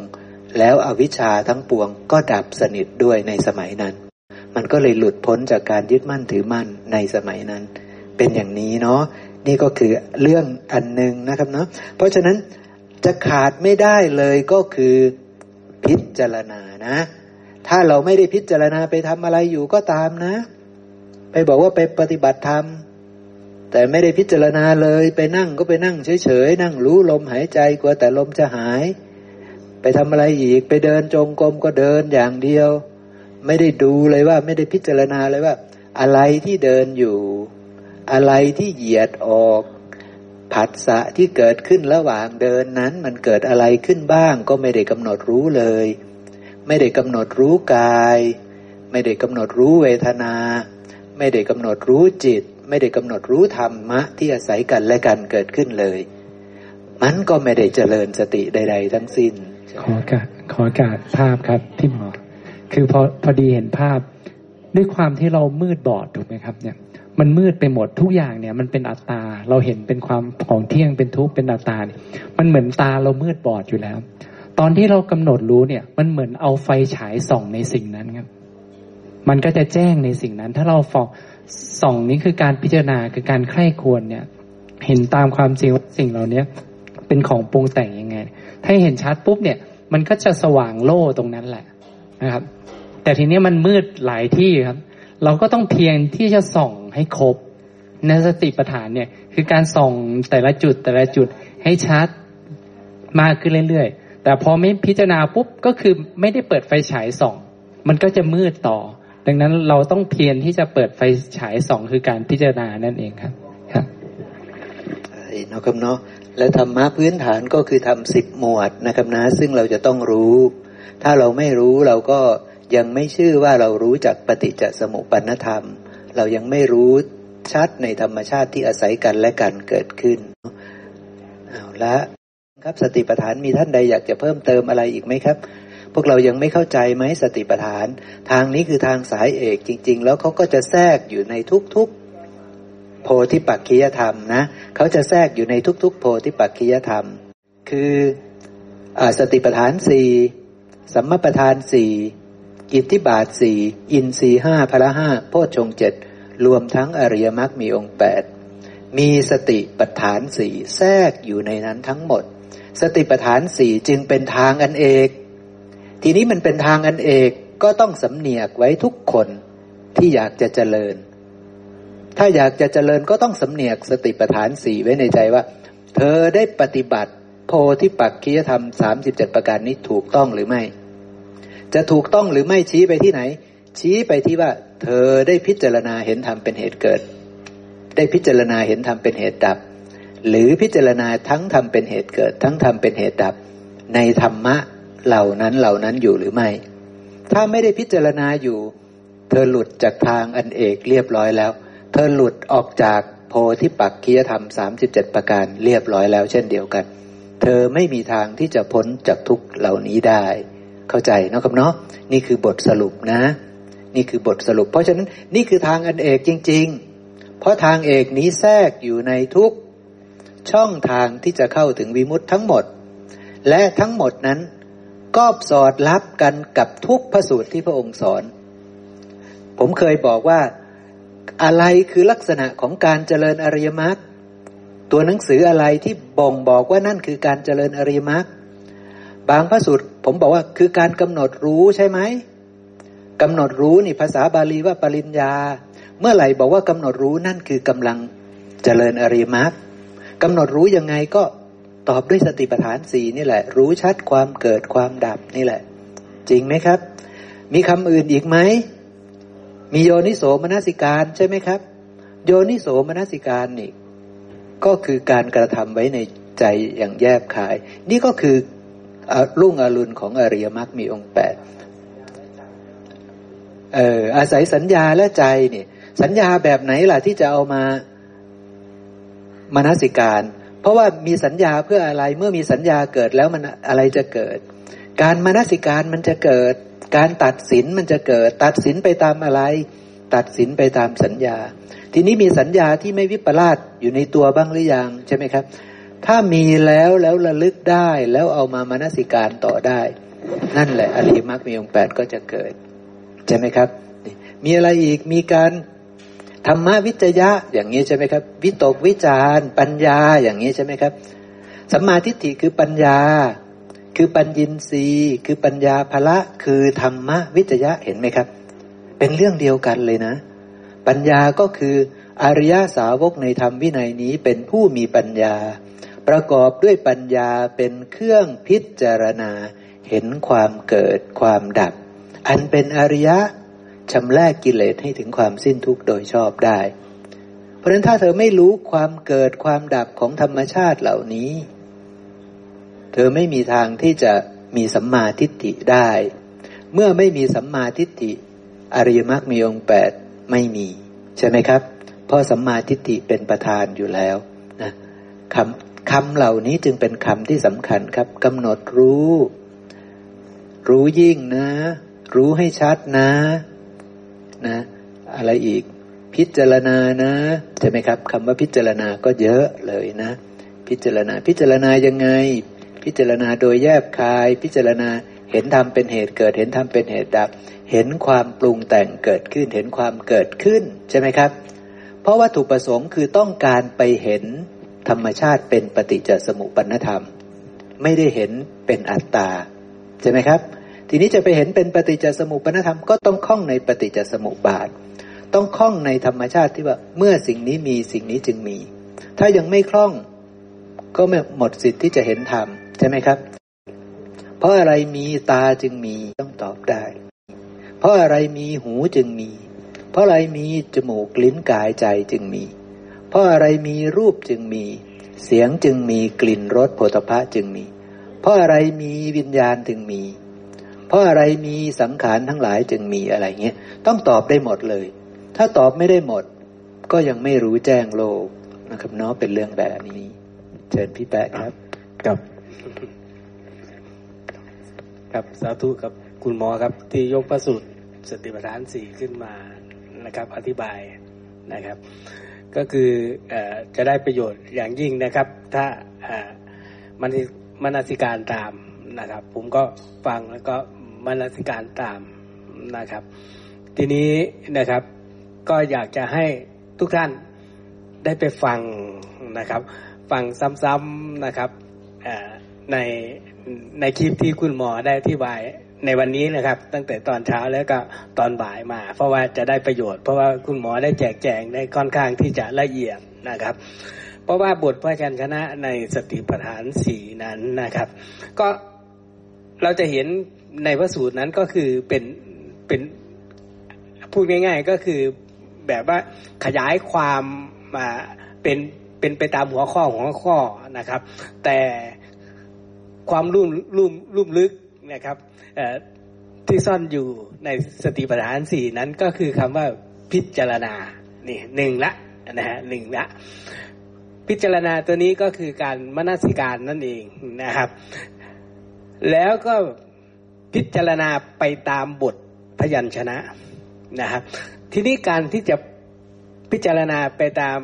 บทพยัญชนะนั้น เราจะต้องมีองค์ความรู้ด้วยนะครับ ถ้าเราไม่พิจารณาไปตามนะครับสัจธรรมในองค์ความรู้ที่เป็นจริงนะครับที่เราได้ร่ำเรียนมาแล้ว เราจะพิจารณาได้นะครับ ไม่แยบขาย นะครับนี่แหละดังนั้นถ้าบางคนนะครับ อาจจะได้ยินหลาย ๆนะครับ หลายๆหลาย ๆสำนักนั่นแหละครับ บอกว่าไปปฏิบัติธรรมนะไปเจริญอาณาปานสตินะเห็นไหมครับอันนี้เป็นเป็นประสูตรยอดฮิตเลยนะครับเกือบจะทุกสำนักเลยนะครับ แล้วก็ไปยกเพียงแค่ บทพยัญชนะขึ้นมา แล้วก็มาตีความบอกว่าไปดูลม ดูลมแล้วนะครับ ดูลมไปดูลมไปนะครับ อย่าลืมลมนะ สติปัฏฐานสี่เธอจะบริบูรณ์เห็นไหมครับ จะพูดเลยนะครับ บอกว่าแค่ดูลมเฉยๆสติปัฏฐานสี่บริบูรณ์ละหนึ่งศีลเธอบริบูรณ์นี่หนึ่งละเห็นไหมครับ จะพูดนะครับ ก็คือง่ายเกินไปนะครับ คือพระพุทธเจ้าท่านไม่ได้ไม่ได้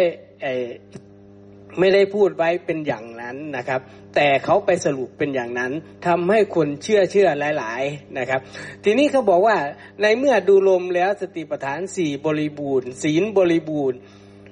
พ่อชงจิตเธอก็บริบูรณ์เห็นไหมครับ ก็จะพูดกันไปอีกนะครับ ทีนี้ เรามาฟังวันนี้นะครับ เราจะเห็นความลุ่มลึกของสติปัฏฐานสี่นะครับหนึ่งนะครับ พิจารณา พิจารณาอะไรเห็นความเกิดนะเห็นธรรมด้วยนะครับทำทำเป็นเหตุให้เกิด และทำเป็นเหตุให้ดับเห็นไหมครับ แล้วเธอรู้ไหมล่ะ พิจารณาเห็นไหมว่าคำว่าธรรมนะคืออะไร นะครับ ตัวนี้ทำไมพระพุทธเจ้าจึงบอกว่านะครับ เมื่อเห็นธรรมจะเห็นพระพุทธเจ้า ดังนั้นธรรมตัวนี้จะเป็นตัวที่ซ่อนอยู่นะครับ เป็นปัญญานั่นเองนะครับ ที่จะกำกับเสมอในการพิจารณานะครับ ทีนี้คำว่าสตินั้นก็คือความระลึกรู้ชอบเห็นไหมครับ ดังนั้น การระลึกรู้ชอบนั้นอยู่ในอะไรอยู่ในร่างกายของเรานั่นเองก็คือกายเวทนาจิตธรรมไม่เวียนออกไปจากนี้เห็นไหมครับ ไม่เวียนออกไปจากนี้ในสติปัฏฐานสี่นะครับ แต่นะครับทำไมพระพุทธเจ้าท่านจึงแจกแจงไปเพื่อให้เรารู้ในองค์ประกอบ ไม่ว่าจากกายนั้นมาจากไหน เพื่อให้เรารู้เลยเห็นไหมครับ เราก็กำหนดรู้ไงครับว่าความเกิดของรูปนี่ ของรูปกายนี่ มันเป็นความเกิดทำทำในการเกิดนั้น เธออ่ามนสิการพิจารณาได้ได้รู้หรือยังแหละว่าความเกิดนั้นคืออะไรแล้วก็พิจารณาอ่าเห็นไหมความดับของกายนี้มันเป็นอย่างไรนะครับ เห็นไหมครับ ทีนี้ถามพี่แป๊ะครับทำเป็นเหตุเกิดของกายครับ คืออะไรครับพี่แป๊ะครับ ทำเป็นเหตุเกิดของกายก็คือกายนั้นนะครับ มันเกิดจากความปรุงแต่งจากอะไร ใช่ใช่ใช่เช่นกายนั้นนะครับ เกิดจากการปรุงแต่งจากมหาพุทธรูปสี่ใช่ไหมครับใช่ไหมครับพี่แปดนี่ใช่ไหมครับ คือทำเป็นเหตุเกิดขึ้นของกายใช่ไหมครับของกายบอกว่าคือมหาพุทธรูปสี่ต้องรู้แจ้งใช่ไหมครับ ใช่ ซึ่งพระเจ้าก็พูดไว้ใช่ไหมครับ ครับ แต่แจ้งหรือยังอ่า เนี่ยปัญหาคืออยู่ตรงนี้ด้วยใช่ไหมครับ ตรงนี้ครับอ่าแล้วทีนี้เมื่อกายเรานี้นะครับ มาใช่ไหมครับ เราจะเห็นว่า เอ๊ะเห็นนะครับ รูปอย่างอื่น มันก็ประกอบไปด้วย มหาพุทธรูปสีเหมือนกัน แต่ต่างกันยังไงกับของเราทีนี้เห็นไหมครับนะเราก็พิจารณาเข้าไป อ๋อ เพราะเรานั้นมีนามรูป เห็นไหมครับ เราก็พิจารณาไปมีนามรูป แต่มหาพุทธรูปอย่างอื่นนั้นทั้งภายนอกนั้นนะครับ ที่ไม่มีชีวิตนะครับ ที่ไม่มีชีวิตนะครับ มีเพียงแค่มหาพุทธรูปสี่นั่นเอง ไม่มีวิญญาณ ไม่มีวิญญาณ ไม่มีนาม ไม่มีพูดพูดง่าย ๆ ไม่มีนามนะครับ ทีนี้เราก็มาพิจารณาแล้วนะครับ เห็นไหมครับเราจะได้เริ่มแยบคายแล้วเรื่องนามนะครับ ว่าเราเกิดจากมหาพุทธรูปสี่นะ และและดำรงอยู่ได้ด้วยอาหารเห็นไหมครับนี่เราดำรงได้ด้วยอาหาร เราก็พิจารณาดูสิครับนะครับ ทีนี้เมื่อพิจารณาดูแล้วเราจะได้เห็นทำเป็นเหตุดับ นั่นก็คือปฏิจจสุปันธรรม ที่คุณหมอได้ยกเป็นฝ่ายเห็นนะครับ มีอะไรครับอาการก็คือไม่เที่ยงไม่เที่ยงเห็นไหมครับ ถูกปัจจัยปรุงแต่งเห็นไหมครับ อาศัย ซึ่งกันและกันในการเกิดนะครับ มีความสิ้นไปเสื่อมไปคายไป แล้วก็ดับไป เห็นไหมครับ ตัวนี้แหละเป็นตัวที่ให้เราได้พิจารณาว่า อ๋อทำทุกอย่างที่มันเกิดขึ้นไม่ว่ากายเวทนาจิตธรรมนั้นนะครับ มันก็เพียงนะครับ เหตุปัจจัยปรุงแต่งเกิดขึ้นนะนะครับ นี่ แล้วก็ ทุกสิ่งทุกอย่างนั้นนะครับ ที่มันเกิดขึ้นนั้นมันอยู่ฝ่ายสังกธรรมนะครับ มันย่อมไม่เที่ยงเห็นไหมครับ เพราะมันเกิดจากสิ่งที่ไม่เที่ยงเห็นไหมครับ เราก็พิจารณาไป เราจะได้รู้เลยนะครับว่าคำว่าไม่เที่ยงนั้นเป็นยังไงนะครับในเมื่อมันถูกปัจจัยปรุงแต่งแล้วมันก็เป็นทุกข์นะครับ เมื่อทุกสิ่งทุกอย่างนะนะครับ มันเกิดขึ้นเพราะเหตุปัจจัย นะครับ ดับเพราะเหตุปัจจัย มันจึงไม่ใช่นะครับของของเรา เราบังคับบัญชาไม่ได้เห็นไหมครับ ก็จะได้เกิดเป็นปัญญาก็คือเห็นคำว่าอนิจจังทุกขังอนัตตานะครับ ทีนี้เราก็ถ่ายถอนความเป็นตัวเราของเราของเป็นของเรานะครับออกนะครับ ทีนี้เมื่อเราพิจารณาไปแล้วนะครับ มันเป็นเรื่องของ นะครับเสขาบุคคล ที่จะต้องศึกษาจะต้องปฏิบัติ ดังนั้นการศึกษาและปฏิบัติจะต้องปฏิปฏิบัติอยู่โดยใช้วัตถุดิบที่ตัวเองมีอยู่นะครับ ก็คือหนึ่งขันห้าเห็นไหมครับวัตถุดิบของเรานี่ขันห้าสติปัฏฐานสี่พูดไหมครับ ขันห้าพูดเห็นไหมครับ ขันห้าก็คือรูปเวทนา สัญญา สังขารวิญญาณ เหตุเกิดของขันห้านี้คืออะไร เรารู้ไหมล่ะ เห็นไหมครับ คุณหมออันนี้อธิบายครบแล้วนะครับนะครับ บางคนก็เข้าฌานก็ไม่เป็นไรนะครับ ก็ค่อยก็ค่อยกลับ กลับไปฟังใหม่นะครับดีคุณหมอได้ครับมีคลิปรออยู่นะครับ ไปฟังนะครับ อ่า แล้วทีนี้นะครับ ขันห้านี้รู้สึกว่ามันมันเป็นก้อนใหญ่ก็เลยย่อยลงมาเป็นอายตนะเห็นไหมครับ ก็มีตาหูจมูกลิ้นกายใจนะครับ ทีนี้นะครับ ความเกี่ยวข้องของอายตนะนั้นมันก็มีอยู่สองอย่างใช่ไหมครับนะครับ ก็คืออายตนะภายในกับอายตนะภายนอกเห็นไหมครับ มีคำว่าภายในภายนอกนะครับเห็นไหมครับสองอย่างนะครับ แต่นะครับ มันเมื่อมันทำงาน มันจะต้องมีสิ่งหนึ่งที่จะมาทำงานให้มันเกิดขึ้นนะครับ ก็คือตัววิญญาณทางอายตนะนั้นเห็นนะครับ มันจะต้องทำงานสามอย่างนี้เมื่อสามอย่างนี้ทำงานร่วมกันแล้วนะครับ มันจึงเกิดเรียกว่าผัสสะอ่าก็คือผัสสะทางตาผัสสะทางหูนะครับ จมูกลิ้นกายใจนั่นเองนะครับ ก็คือเป็นผัสสะเมื่อผัสสะมันเกิดขึ้นนะครับ มันก็ไปทำงานตามนะครับไม่ว่าจะเป็นเวทนา ไม่ว่าจะเป็นสัญญา ไม่ว่าจะเป็นสังขารเห็นไหมครับ เพราะว่าผัสสะเกิดนะครับ เวทนามันก็เกิด สัญญามันก็เกิด สังขารมันก็เกิดเห็นไหมครับนี่ทีนี้ทุกอย่างในนะครับสติปัฏฐานสี่นั้นนะครับ เราก็จะต้องกำหนดรู้ไม่ว่าจะเป็นนะครับกายเวทนาเห็นไหมครับ เวทนานะเวทนาสามใช่ไหมครับ ก็คือเราก็จะได้เห็นนะครับ แล้วก็จิตเนี่ยเห็นเห็นไหมครับจิต แต่ในบทพยัญชนะนั้นก็จะมีหลายนะครับ หลายดวงจิตหลายหลายหลายอาการใช่ไหมครับ ไม่ว่าจะเป็นมีราคะไม่มีราคะ มีโทสะไม่มีโทสะอะไรมีโมหะไม่มีโมหะอะไรนะมีอากทะมีเอมหากทะเออแล้วก็แถมยังมีบอกว่าที่เหนือกว่าอีกที่เหนือกว่านั้มีอยู่อะไรล่ะจิตยืนยี่อยู่อะไรล่ะครับทีนี้นะรู้จักคำว่าปาโมดไหมรู้จักปิติไหมเห็นไหมครับ เอออ่ามันก็มียิ่งกว่าอีก ทีนี้จะแล้วเวทนาอีกใช่ไหมครับ เราก็จะได้เห็นพิจารณาไปอ๋อ มันก็จะเป็นแบบนั้นนะครับ นี่ ทีนี้ก็พิจารณาทุกสิ่งทุกอย่างนั้น พิจารณาเราก็จะได้เห็นว่าทำเกิดของจิตนั่นเกิดคุณหมอก็ได้อธิบายนะครับ ได้เข้าใจให้ให้เราเข้าใจแล้วก็ว่า จิตนั้นมันก็อาศัยนามรูป มันถึงจะ ปรากฏขึ้นเห็นไหมครับ ถ้าไม่มีนามรูปจิตมันก็ไม่มีเห็นไหมครับ ดังนั้นจิตนั้นมันก็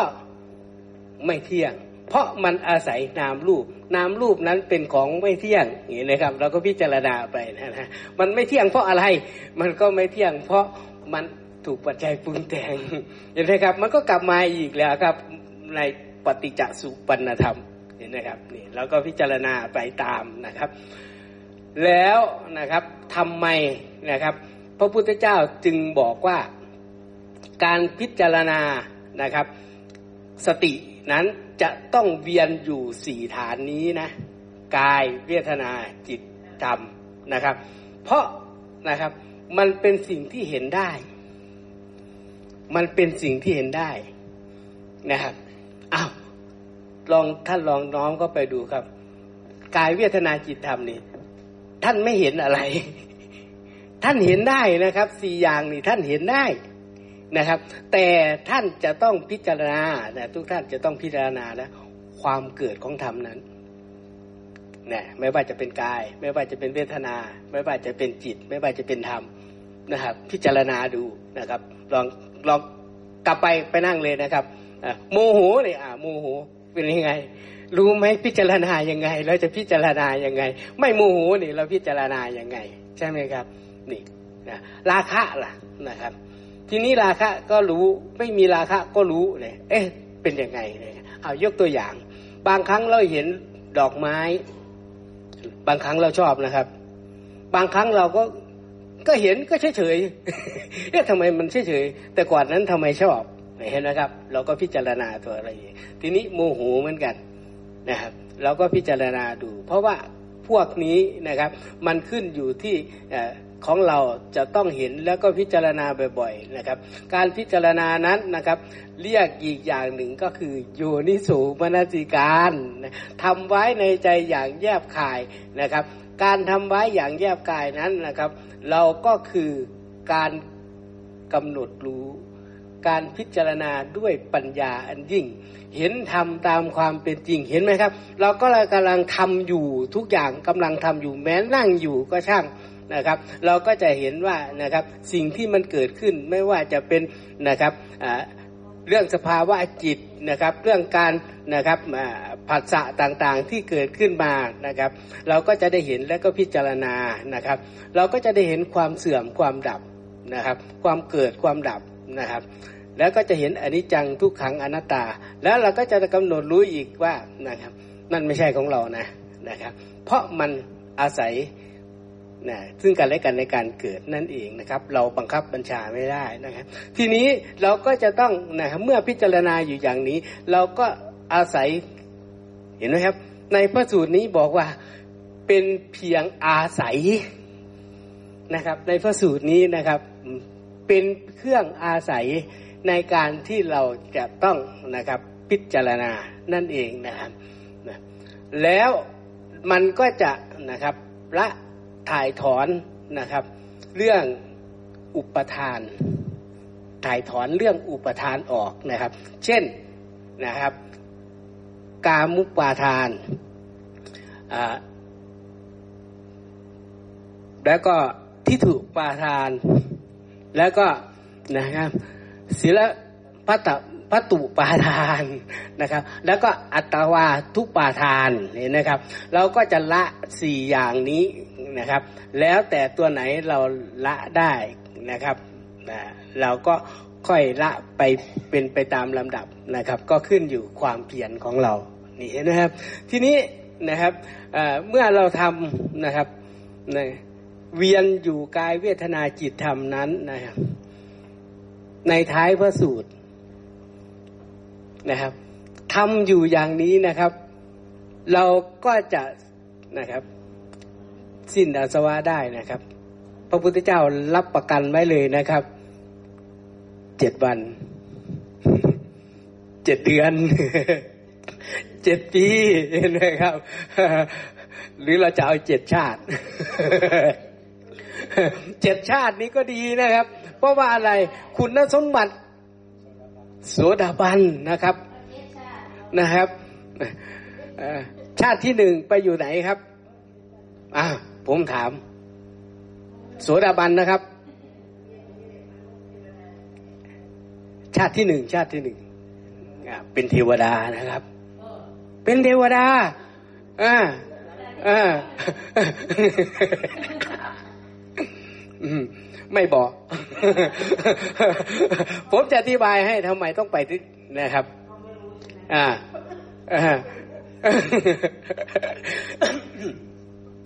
ทำไมต้องไปเป็นเทวดาในชาติที่หนึ่งนะครับ อันดับแรกคุณสมบัติที่มีของโสดาบันก็คือเลื่อมใสในพระพุทธเจ้า พระธรรม พระสงฆ์แล้วก็มีศีลอันเป็นที่รัก ลองคิดดูนะครับ พระพุทธเจ้าบอกว่าบุคคลใดเลื่อมใสในพระพุทธพระธรรมพระสงฆ์อันอย่างลงมั่นนะครับ ไม่หวั่นไหว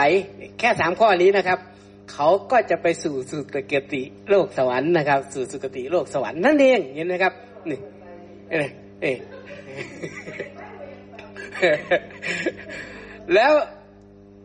มาประกอบด้วยศีลอีก เห็นไหมครับ ศีลนี่ก็คือแค่ศีลห้านะครับ ไม่ต้องเอาศีลสองร้อยี่สิบเจ็ดนะครับ เอาแค่ศีลห้านะครับ ก็จะไปสู่สุคติโลกสวรรค์ เนี่ยนะครับ ไปสู่ความเจริญนั่นเองประกอบด้วยสี่อย่างแล้วนะครับ เห็นไหมครับนี่ดังนั้นโสดาบันนะไม่ว่าจะเป็น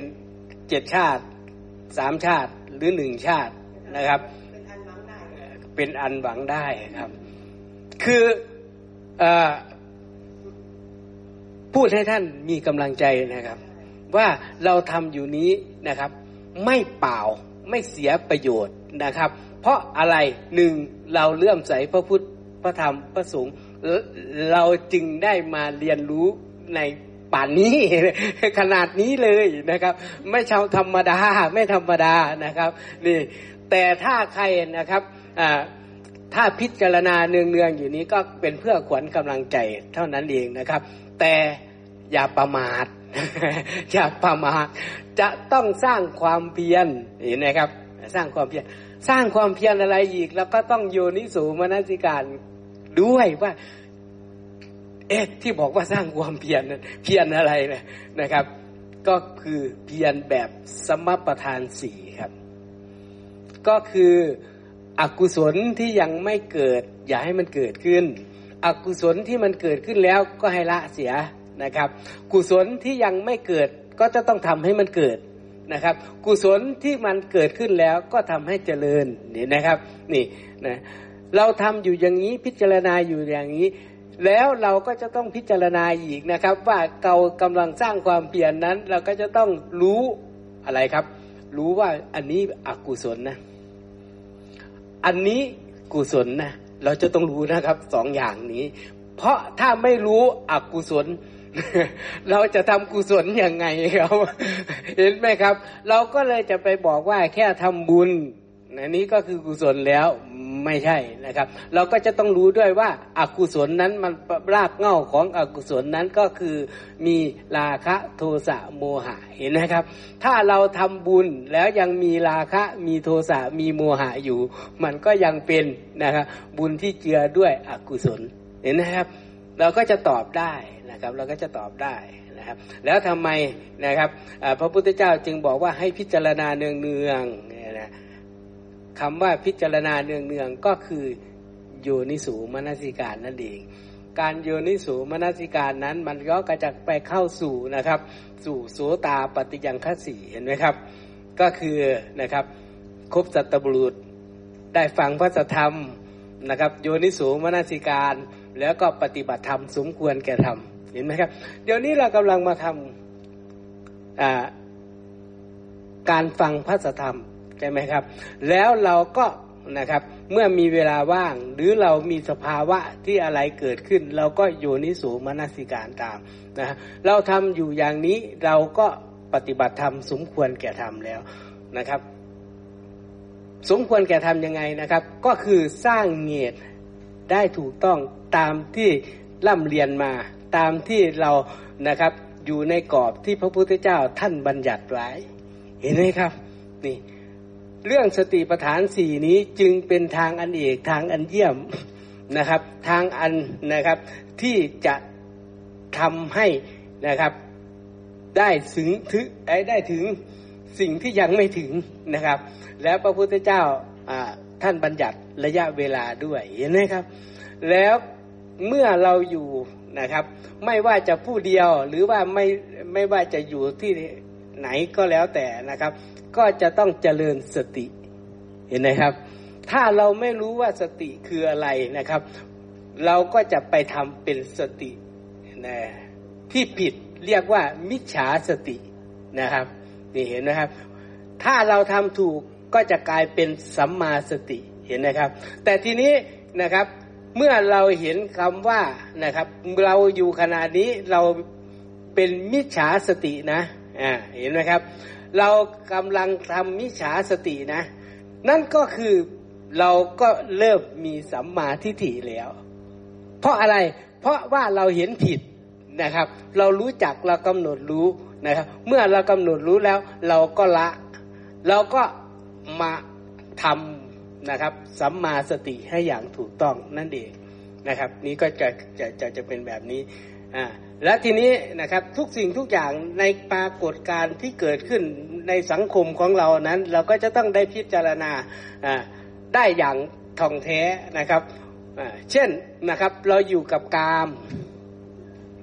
เราก็ต้องใช้กามใช่ไหมครับ กามในที่นี้ก็คือนะครับกามคุณนะครับ แล้วก็ใช้นะครับเรื่องเรื่องกามคุณนะครับ ไม่ว่าจะรูปเสียงกลิ่นรสนะครับ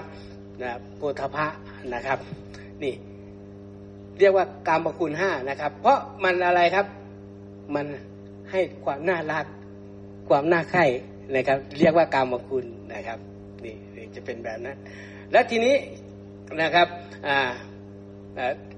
ที่คุณหมอถามว่าผม ผมผมมี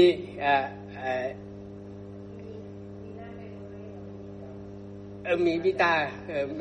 มีมีอาจตนะไหมใช่ไหมครับที่ที่ถามนะครับ คือพรมน่ะจะมีอยู่สองแบบไงครับ คือรูปประพรมกับอรูปประพรมนะครับพรมนั้นก็คือเป็นพรมที่นะครับถ้าอารูปประพรมใช่ไหมครับเขาก็สำเร็จด้วย ด้วยด้วยด้วยด้วยใจนะครับที่ทำไมนะครับ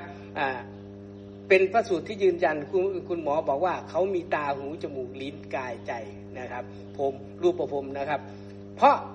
สุทาวาสเขานั่งคุยกันเห็นไหมครับ ถ้าเขาไม่มีมีปาก เขาจะคุยกันยังไง ก็ถ้าเขาไม่มีหูก็จะเขาจะคุยกันยังไง เห็นไหมครับฮะแต่ แต่เขาไม่ต้องอาศัย ไม่อาศัยนะครับ ดินน้ำไฟลมเพราะเขาสำเร็จด้วยใจอยู่แล้วเขาจะไปนั่งกินเขาจะไปนั่งกินหมูกระทะวะไม่ต้องเห็นไหมครับนี่เราจะได้เห็นนะครับ แต่ทีนี้ทำไมอาลูกนะเขาเขาจะไม่มีเขาจะไม่มีนะครับเขาจะไม่มี นะครับเขาจะมีเป็นแสงแสงแสงสว่างใช่ไหมครับ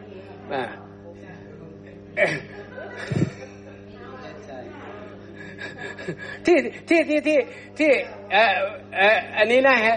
อย่าอย่าเพิ่งรับรองนะอย่าเพิ่งรับรองนะเออพรมนี้เขาจะเป็นแสงนะครับอ่าอ่าสนังกระพรมใช่ไหมครับอ่า อันนั้นเป็นรูปอยู่ไหมใช่ไหมครับอ่ารูปรูปก็อ่าครับ ถ้าเขาจะมาในในในในกรรมกรรมมาพบนะครับ เขาก็จะต้องนิมิตกายเขาให้เป็นกายหยาบอ่ากรรมมาพบนี่ถึงจะเห็นนะครับ ถ้ากรรมมาพบนั้นเห็นพรมธรรมดาเนี่ยก็จะเห็นเป็นแสงเขาจะเห็นเป็นแสง ดังนั้นพรมก็เลยเนมิตเนรมิตเป็นกายหยาบ กายหยาบก็คือเป็น เป็นเป็นกายที่มีนะครับดินน้ำไฟลมนะครับให้ให้ปรากฏในธรรมสภานะครับนี่นี่อันอันนี้ยังเพิ่งรับรองนะยังเพิ่งรับรองว่าว่าผมเป็นแสงนะครับ แต่ทีนี้นะครับทำไมนะครับ เขาไม่มีอายตนะก็คือหู ตา จมูก ลิ้น กายทำไมเขาไม่มี เพราะพระพุทธเจ้า ท่านไม่ไปขึ้นไปสั่งสอนนะเห็นไหมครับ มันไม่ใช่ฐานะ เพราะว่าถ้าไปสั่งสอนแล้วในเมื่อเขาไม่มีหู เขาก็ฟังไม่ได้ ใช่ไหมครับ นี่นะครับ นี่ อันนี้อย่าเพิ่งรับรองอย่าเพิ่งกันขาดนะครับอ่าครับ ได้เป็นไปได้ครับพี่แป๊ะเพราะว่าไม่มีสักพระสูตรที่พระเจ้าเสด็จขึ้นไปอรูปประพบไม่มีเลยครับใช่พระองค์จะเสด็จไปถึงแค่รูปประพบครับนะครับ ไปชั้นสุทธาวาสแค่นั้นใช่เองครับแต่ท่านไม่เคยเสด็จขึ้น ไม่มีสักพระสูตรที่พระองค์เสด็จขึ้นไปอรูปประพบไม่มีครับเลยไม่ครับมีครับใช่ใช่ครับอ่าครับ ทีนี้พระพุทธเจ้าเนี่ยท่านก็อาศัยนะครับอ่า วัตถุดิบทุกคนมีนั่นเองนะครับ ไม่ว่าท่านจะยกนะครับ ยกตัวอย่างอะไรก็แล้วแต่นะครับ หรือยกธรรมะอะไรที่ก็แล้วแต่เข้ามาพิจารณา จะไม่เวียนไปจากนี้ในการพิจารณานะครับ ในการพิจารณานะครับ ไม่ว่าจะเป็นขันอายตนะ แล้วก็ธาตุนะครับ นี่ จะเวียนอยู่ตรงนี้นะครับจะเวียนอย่างนี้พระพุทธเจ้านั้นนะครับ ท่านรอบรู้สัพพัญญูได้หลากหลายนะครับ แต่ท่านได้มานะครับ สั่งสอนนี้ก็คืออยู่ในแต่ละคนแต่ละคนนี่แหละครับที่ที่ที่มีอยู่วัตถุดิบที่มีอยู่นะครับอ่าแล้วก็ต้นทุนทุกคนมีอยู่นั่นเองในการพิจารณา ท่านจึงให้นะครับพิจารณาเรื่องอริยสัจสี่ครับ อริยสัจสี่นั้นก็คือนะครับสิ่งที่เราเห็นได้ พิจารณาได้กำหนดได้ปฏิบัติได้นะครับ เห็นไหมครับที่คุณหมอได้ยกขึ้นมานะครับนี่จะเป็นแบบนั้นนะครับ ถ้าเราเลื่อมใสในพระพุทธพระธรรมพระสงฆ์นะครับ และสิ่งที่เป็นปกติของเราที่จะทำให้เจริญก็คือศีลนะครับ นี่เห็นไหมครับ เราจะต้องทำให้เจริญนะครับเพราะว่าอะไรเพราะว่านะครับนะ เมื่อมีศีลแล้วศีลก็จะเป็นเหตุเป็นบรรฐานบรรบรรทัดฐานนะครับ เพื่อให้เกิดไปได้ปัญญานะครับ ได้ปัญญา มีจิตตั้งมั่นอย่างเงี้ยครับเราจะได้เห็นมีจิตตั้งมั่นนะครับแล้วก็เราก็จะพิจารณาได้นะครับ ถ้าคนไม่มีศีลนะครับ จะไปบอกว่าตัวเองมีปัญญานั้น มันก็ค่อนข้างที่จะนะครับไม่ไม่สมเหตุสมผลนะครับ ดังนั้นนะครับศีลกับปัญญานั้นก็จะต้องเคียงคู่กันไปนะครับ เห็นไหมครับที่พระพุทธเจ้าในพระสูตรที่ถามพามนะครับพามก็ตอบว่านะครับคุณสมบัติของพามกี่ข้อหลาย ๆ ข้อนั่นแหละครับ พระพุทธเจ้าข้อนี้ไม่มีได้ไหมพามก็บอกว่า ไม่มีก็ได้นะครับ กับเหลืออยู่สองอย่างเนี่ยก็จะต้องนะครับ มีก็คือศีลกับปัญญาเห็นไหมครับ นี่นะครับ ถึงแม้จะไม่มีวันณะสูงนะครับ ถึงแม้จะมีวันณะต่ำหรืออะไรก็แล้วแต่นะครับ ก็ก็ยังได้อยู่นะครับ แต่จะขาดศีลกับปัญญาไม่ได้ นะครับ แล้วก็ศีลนี้จะเอามาทดแทนก็ไม่ได้นะครับ ก็จะต้องเป็นศีลที่ที่บริสุทธิ์และก็เป็นศีลที่นะครับตรงตรงๆจริง ๆ นะครับตรงตรงๆ สมบูรณ์จริง ๆนะครับ ไม่ใช่ว่าจะเอาอะไรมาทดแทนนะครับไม่ได้นะครับศีลก็คือศีลห้านั่นเองพระพุทธเจ้าจึงบอกว่าศีลห้านั้นก็คือภัยเวร ภัยเวรด้วยเห็นไหมครับ เราก็จะต้องพิจารณาตัวเราเองว่าเรานะครับมีนะครับศีลเป็นบาดฐานของเราไหมถ้าเรามีศีลแล้วเราจะไม่เดือดเนื้อร้อนใจนะครับ แม้นตอนใกล้จะตายนะครับ ถ้าถามบอกว่าศีลเธอยังยังบริบูรณ์อยู่ไหมนะครับ เราก็สามารถที่จะตอบได้ว่าเออ ตลอดชีวิตของเรามา เราก็รักษาศีลได้บริบูรณ์เราจะไม่เดือดเนื้อร้อนใจเลยทีนี้นะครับ เพราะทางไปผู้มีศีลบริบูรณ์นั้นก็คือทางเจริญนะครับนั่นเองนะนี่จะเป็นแบบนั้นนะครับถึงแม้ว่าทุกสิ่งทุกอย่างนะครับ พระพุทธเจ้าท่านได้ยกอุปมาอุปไมยขึ้นมานะครับ ก็ไม่เบียนออกไปจากนะครับ ร่างกายของเรานี่แหละครับ ไม่ว่าจะเป็นขัน ไม่ว่าจะเป็นไอรูป เอ้ย ไม่ว่าจะเป็นไออายตนะ ไม่ว่าจะเป็นธธาตุนะครับ ก็จะอยู่นี้นะครับเช่นนะครับ ถ้าเราเห็นจอมปลวก เราไปพิจารณาจอมปลวก ไม่ใช่พิจารณาสามตัวนะครับ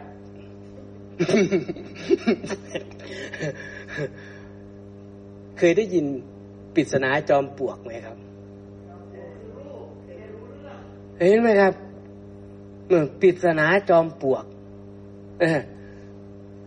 คนเราก็พิจารณาเหมือนกันนะครับ ในวันที่สามสิบเอ็ดกับวันที่สิบสิบห้าเขาไปพิจารณาจอมปลวกนะครับ แต่พระพุทธเจ้าพิจารณาจอมปลวก ให้พิจารณาก็คือจอมปลวกนี้ก็คือขันห้าของเรานั่นเอง นะครับ ทีนี้เมื่อเห็นจอมปลวกแล้ว เธอก็ใช้ชาสาตานะครับขุดลงไปสาตาคืออะไร คือปัญญาเห็นไหมครับ เมื่อไปเห็นอะไรนะครับโอ้หลายอย่างครับ ไปเห็นอึงมั่งนะครับ ไปเห็นชิ้นเนื้อไปเห็นเขียงมั่งครับนะครับเฮ้แล้วก็อุปมาท่านก็บอกว่าเนื้อก็คือกรรมคุณอย่างนี้นะครับ เห็นไหมครับ ชิ้นเนื้อก็คือกรรมคุณอย่างนี้นะครับนี่ แล้วก็ไปเห็นน้ำด่าง น้ำด่างก็คือตัวนิวรณ์อย่างนี้นะครับก็จะต้องยกออกเสียนะครับ เห็นไหมครับ พิจารณา ท่านก็ อะไรครับอึ่งคืออน่าจะเป็นอ้าความโกรธว่าเจ้าของอึ่งมันพ่องขนโอ้มันพ่องพ่องตัวนะครับ เวลาความโกรธนะครับนะครับ น้ำด่างนิวรณ์ครับนี่นี่นิวรณ์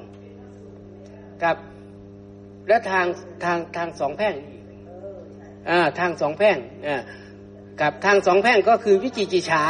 อ่าวิจิจิฉาอ่านะครับ แล้วก็อะไรอีกนะเออครับเอออ่าอันอันอันสุดท้ายนี่นาค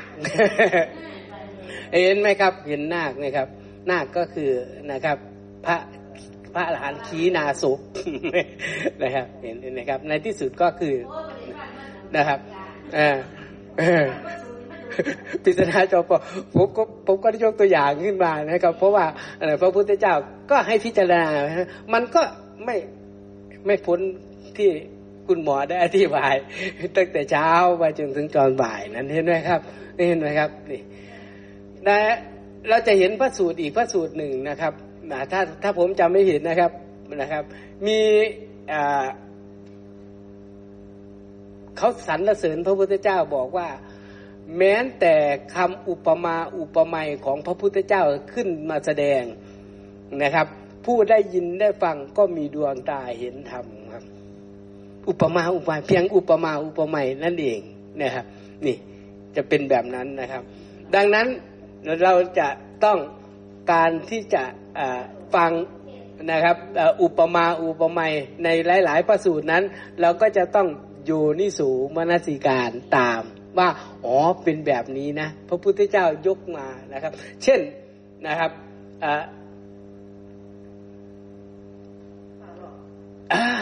ฟ้าร้องอีกและและและและอะไรนะ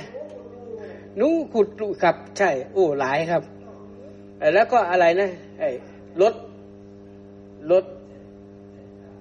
ครับรถเจ็บผัดหรือไม่ก็หมอผ่าตัด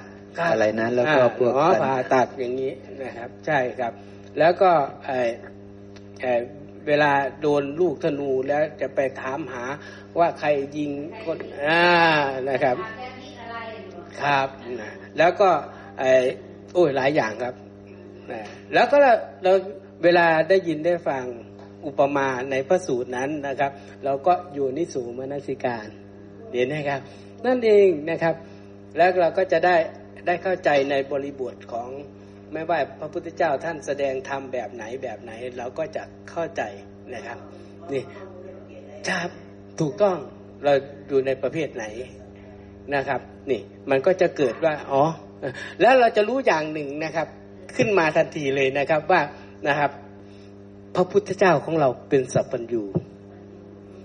เฮ้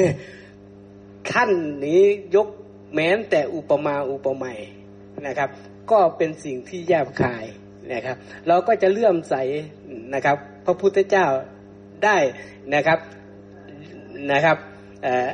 อันอย่างลงมั่นไม่หวั่นไหวเลยนะครับ ใครจะบอกว่าพระพุทธเจ้าไม่มีนะครับ เราก็จะคัดค้านทันทีเลย เพราะว่าเราเข้าใจแล้วว่าธรรมะของพระพุทธเจ้าแสดงนั้นนะครับ ท่านแสดงได้ตรงจริง ซึ่งไม่มีใครนะครับ ที่จะยกขึ้นมาอธิบายได้แบบนี้นะครับนะครับ นี่เห็นไหมครับ ถึงแม้ว่าอ่า ร่างกายของเรานี้เกิดขึ้นมานะครับ พระพุทธเจ้าท่านรู้เลยบอกว่ามันปรุงแต่งมาจากมหาพุทธรูปสี่สมณพราหมณ์เราอื่นนะครับจะคัดทานไม่ได้เลยเห็นไหมครับ เห็นไหมครับมีนะครับมีอะไรบ้างครับ มหาพุทธรูปสี่ดิน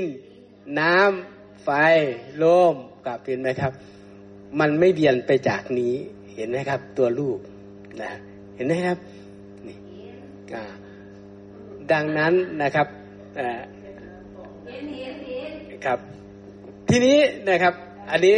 ผมผมผมผมก็พยายามนะครับที่ดึงให้ทุกท่านโน้มนะครับ ให้มีกำลังใจนะครับ เพื่อ พื่อให้เรานะครับได้รู้ว่าเรามาศึกษาเรามาปฏิบัตินะครับ เรากำลังเดินตามทางของพระพุทธเจ้าท่านบัญญัติได้อย่างนะครับ อย่างตรงอย่างตรงอย่างตรงอย่างตรงนะครับ เราจะไม่แวะสวนดอกไม้ เราจะไม่แวะไปทางอื่นนะครับ เราก็นะครับ เราอย่าไปหลงชื่นชมกับสิ่งที่เป็นนะเป็นเป็นภาพลวงตานะครับ หรือไปหลงในนะครับวาทกรรมที่เขาประดิษฐ์ได้อย่างนะครับ สวยหรูนะครับ นั่นเองแต่ทุกสิ่งทุกอย่างเดินทางไปนะครับ เราจะต้องผ่านใช่ไหมครับ เช่นผ่านสวนดอกไม้ ผ่านความสวยงามนะครับ เราก็ต้องผ่าน แต่เราก็จะต้องผ่านด้วยปัญญาเห็นไหมครับ เราก็จะต้องผ่านด้วยปัญญา แต่ก่อนนั้นนะครับเราก็ไปอย่างนี้ใช่ไหมครับ เราไปเห็นสวยสวนดอกไม้อายกตัวอย่างสวนดอกไม้ก็คือนะครับ สำนักสำนักต่างๆเขามีลูกศิษย์ลูกหาเยอะเขาเขามีเจ้าสำนักนะครับพูดเพราะเขามีนะครับรูปแบบที่สวยงามอย่างนี้เราก็ไปหลง เพราะอะไร เพราะเราไม่มีเครื่องไม้เครื่องมือ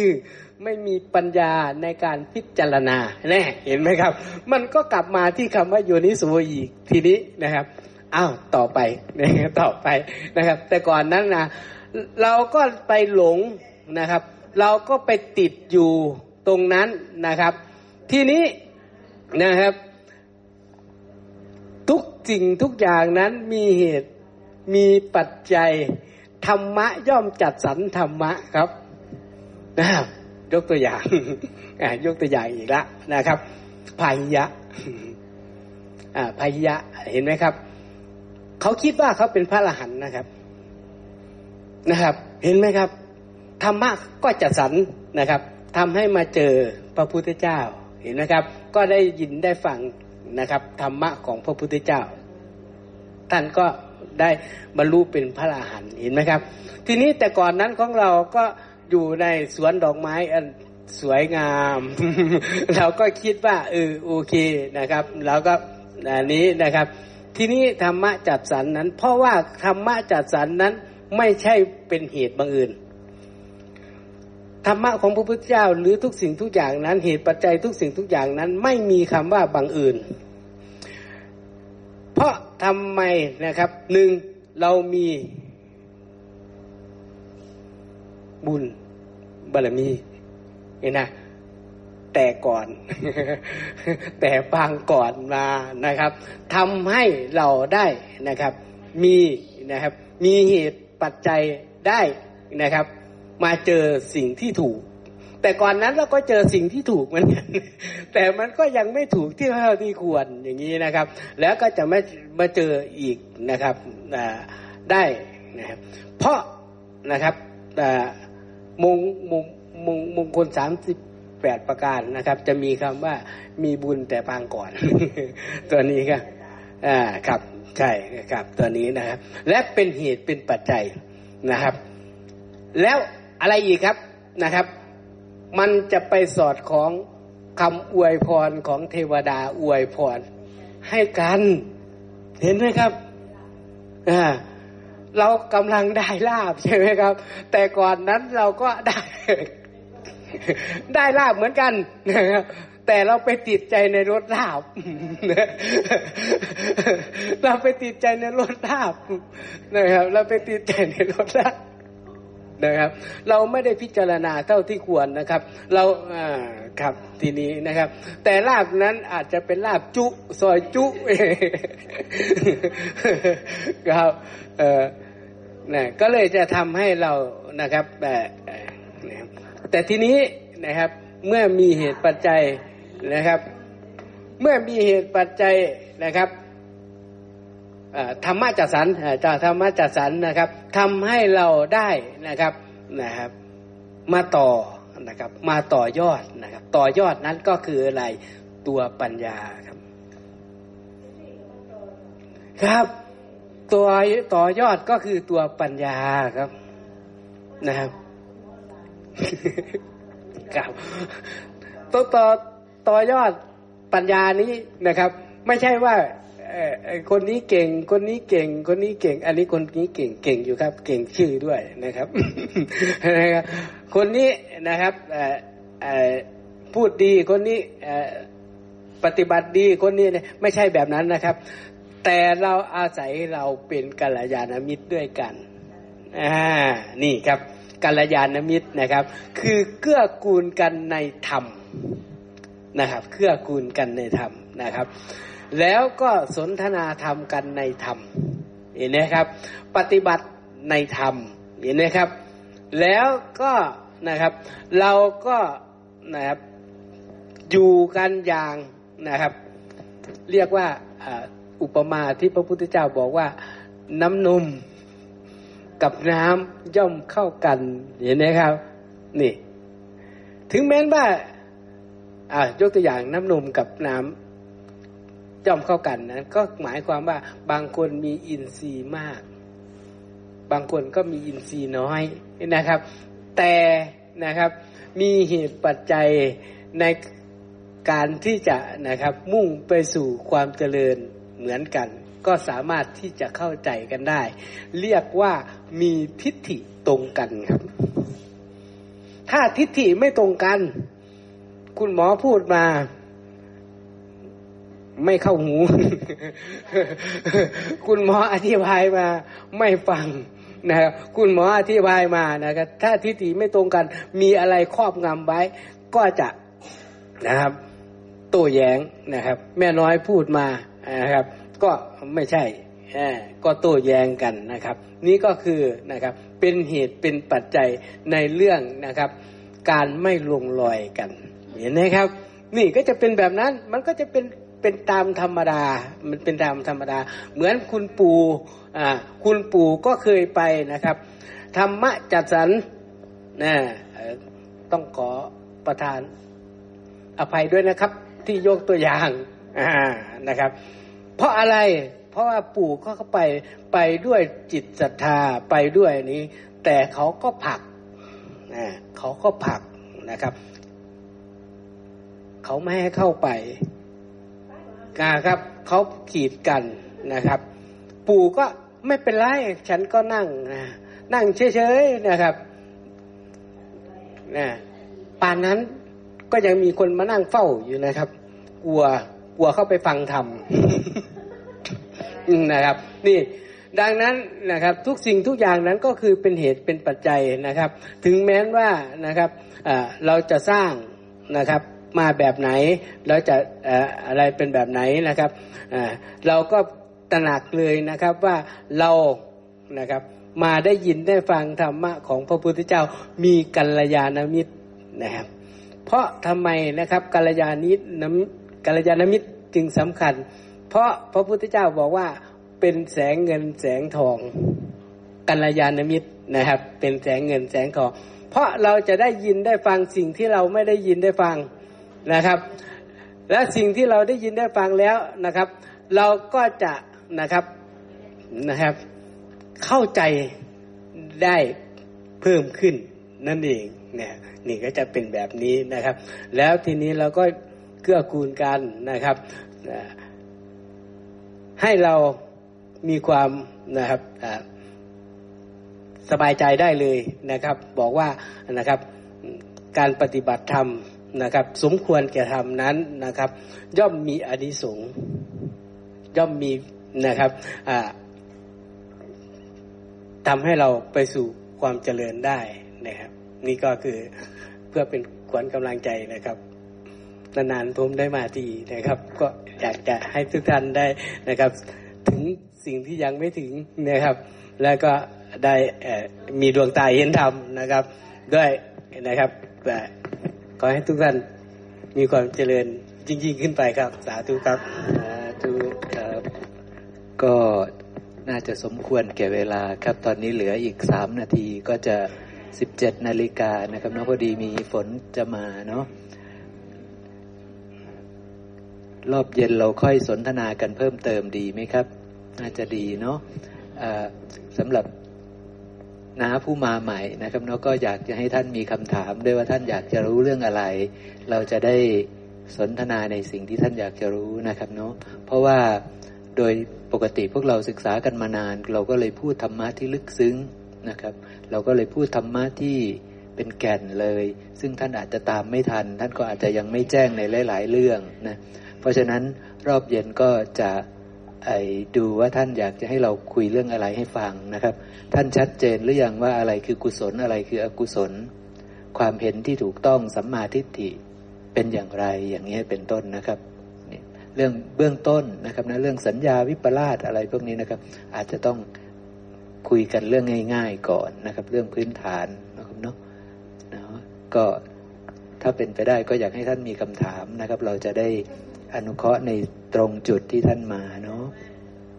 สำหรับบ่ายนี้ก็สมควรแก่เวลาครับ เดี๋ยวเรามาแล้วลึกถึงพระพุทธพระธรรมพระสงฆ์กันอีกรอบหนึ่งครับ สาธุอะระหังสัมมาสัมพุทโธพระควา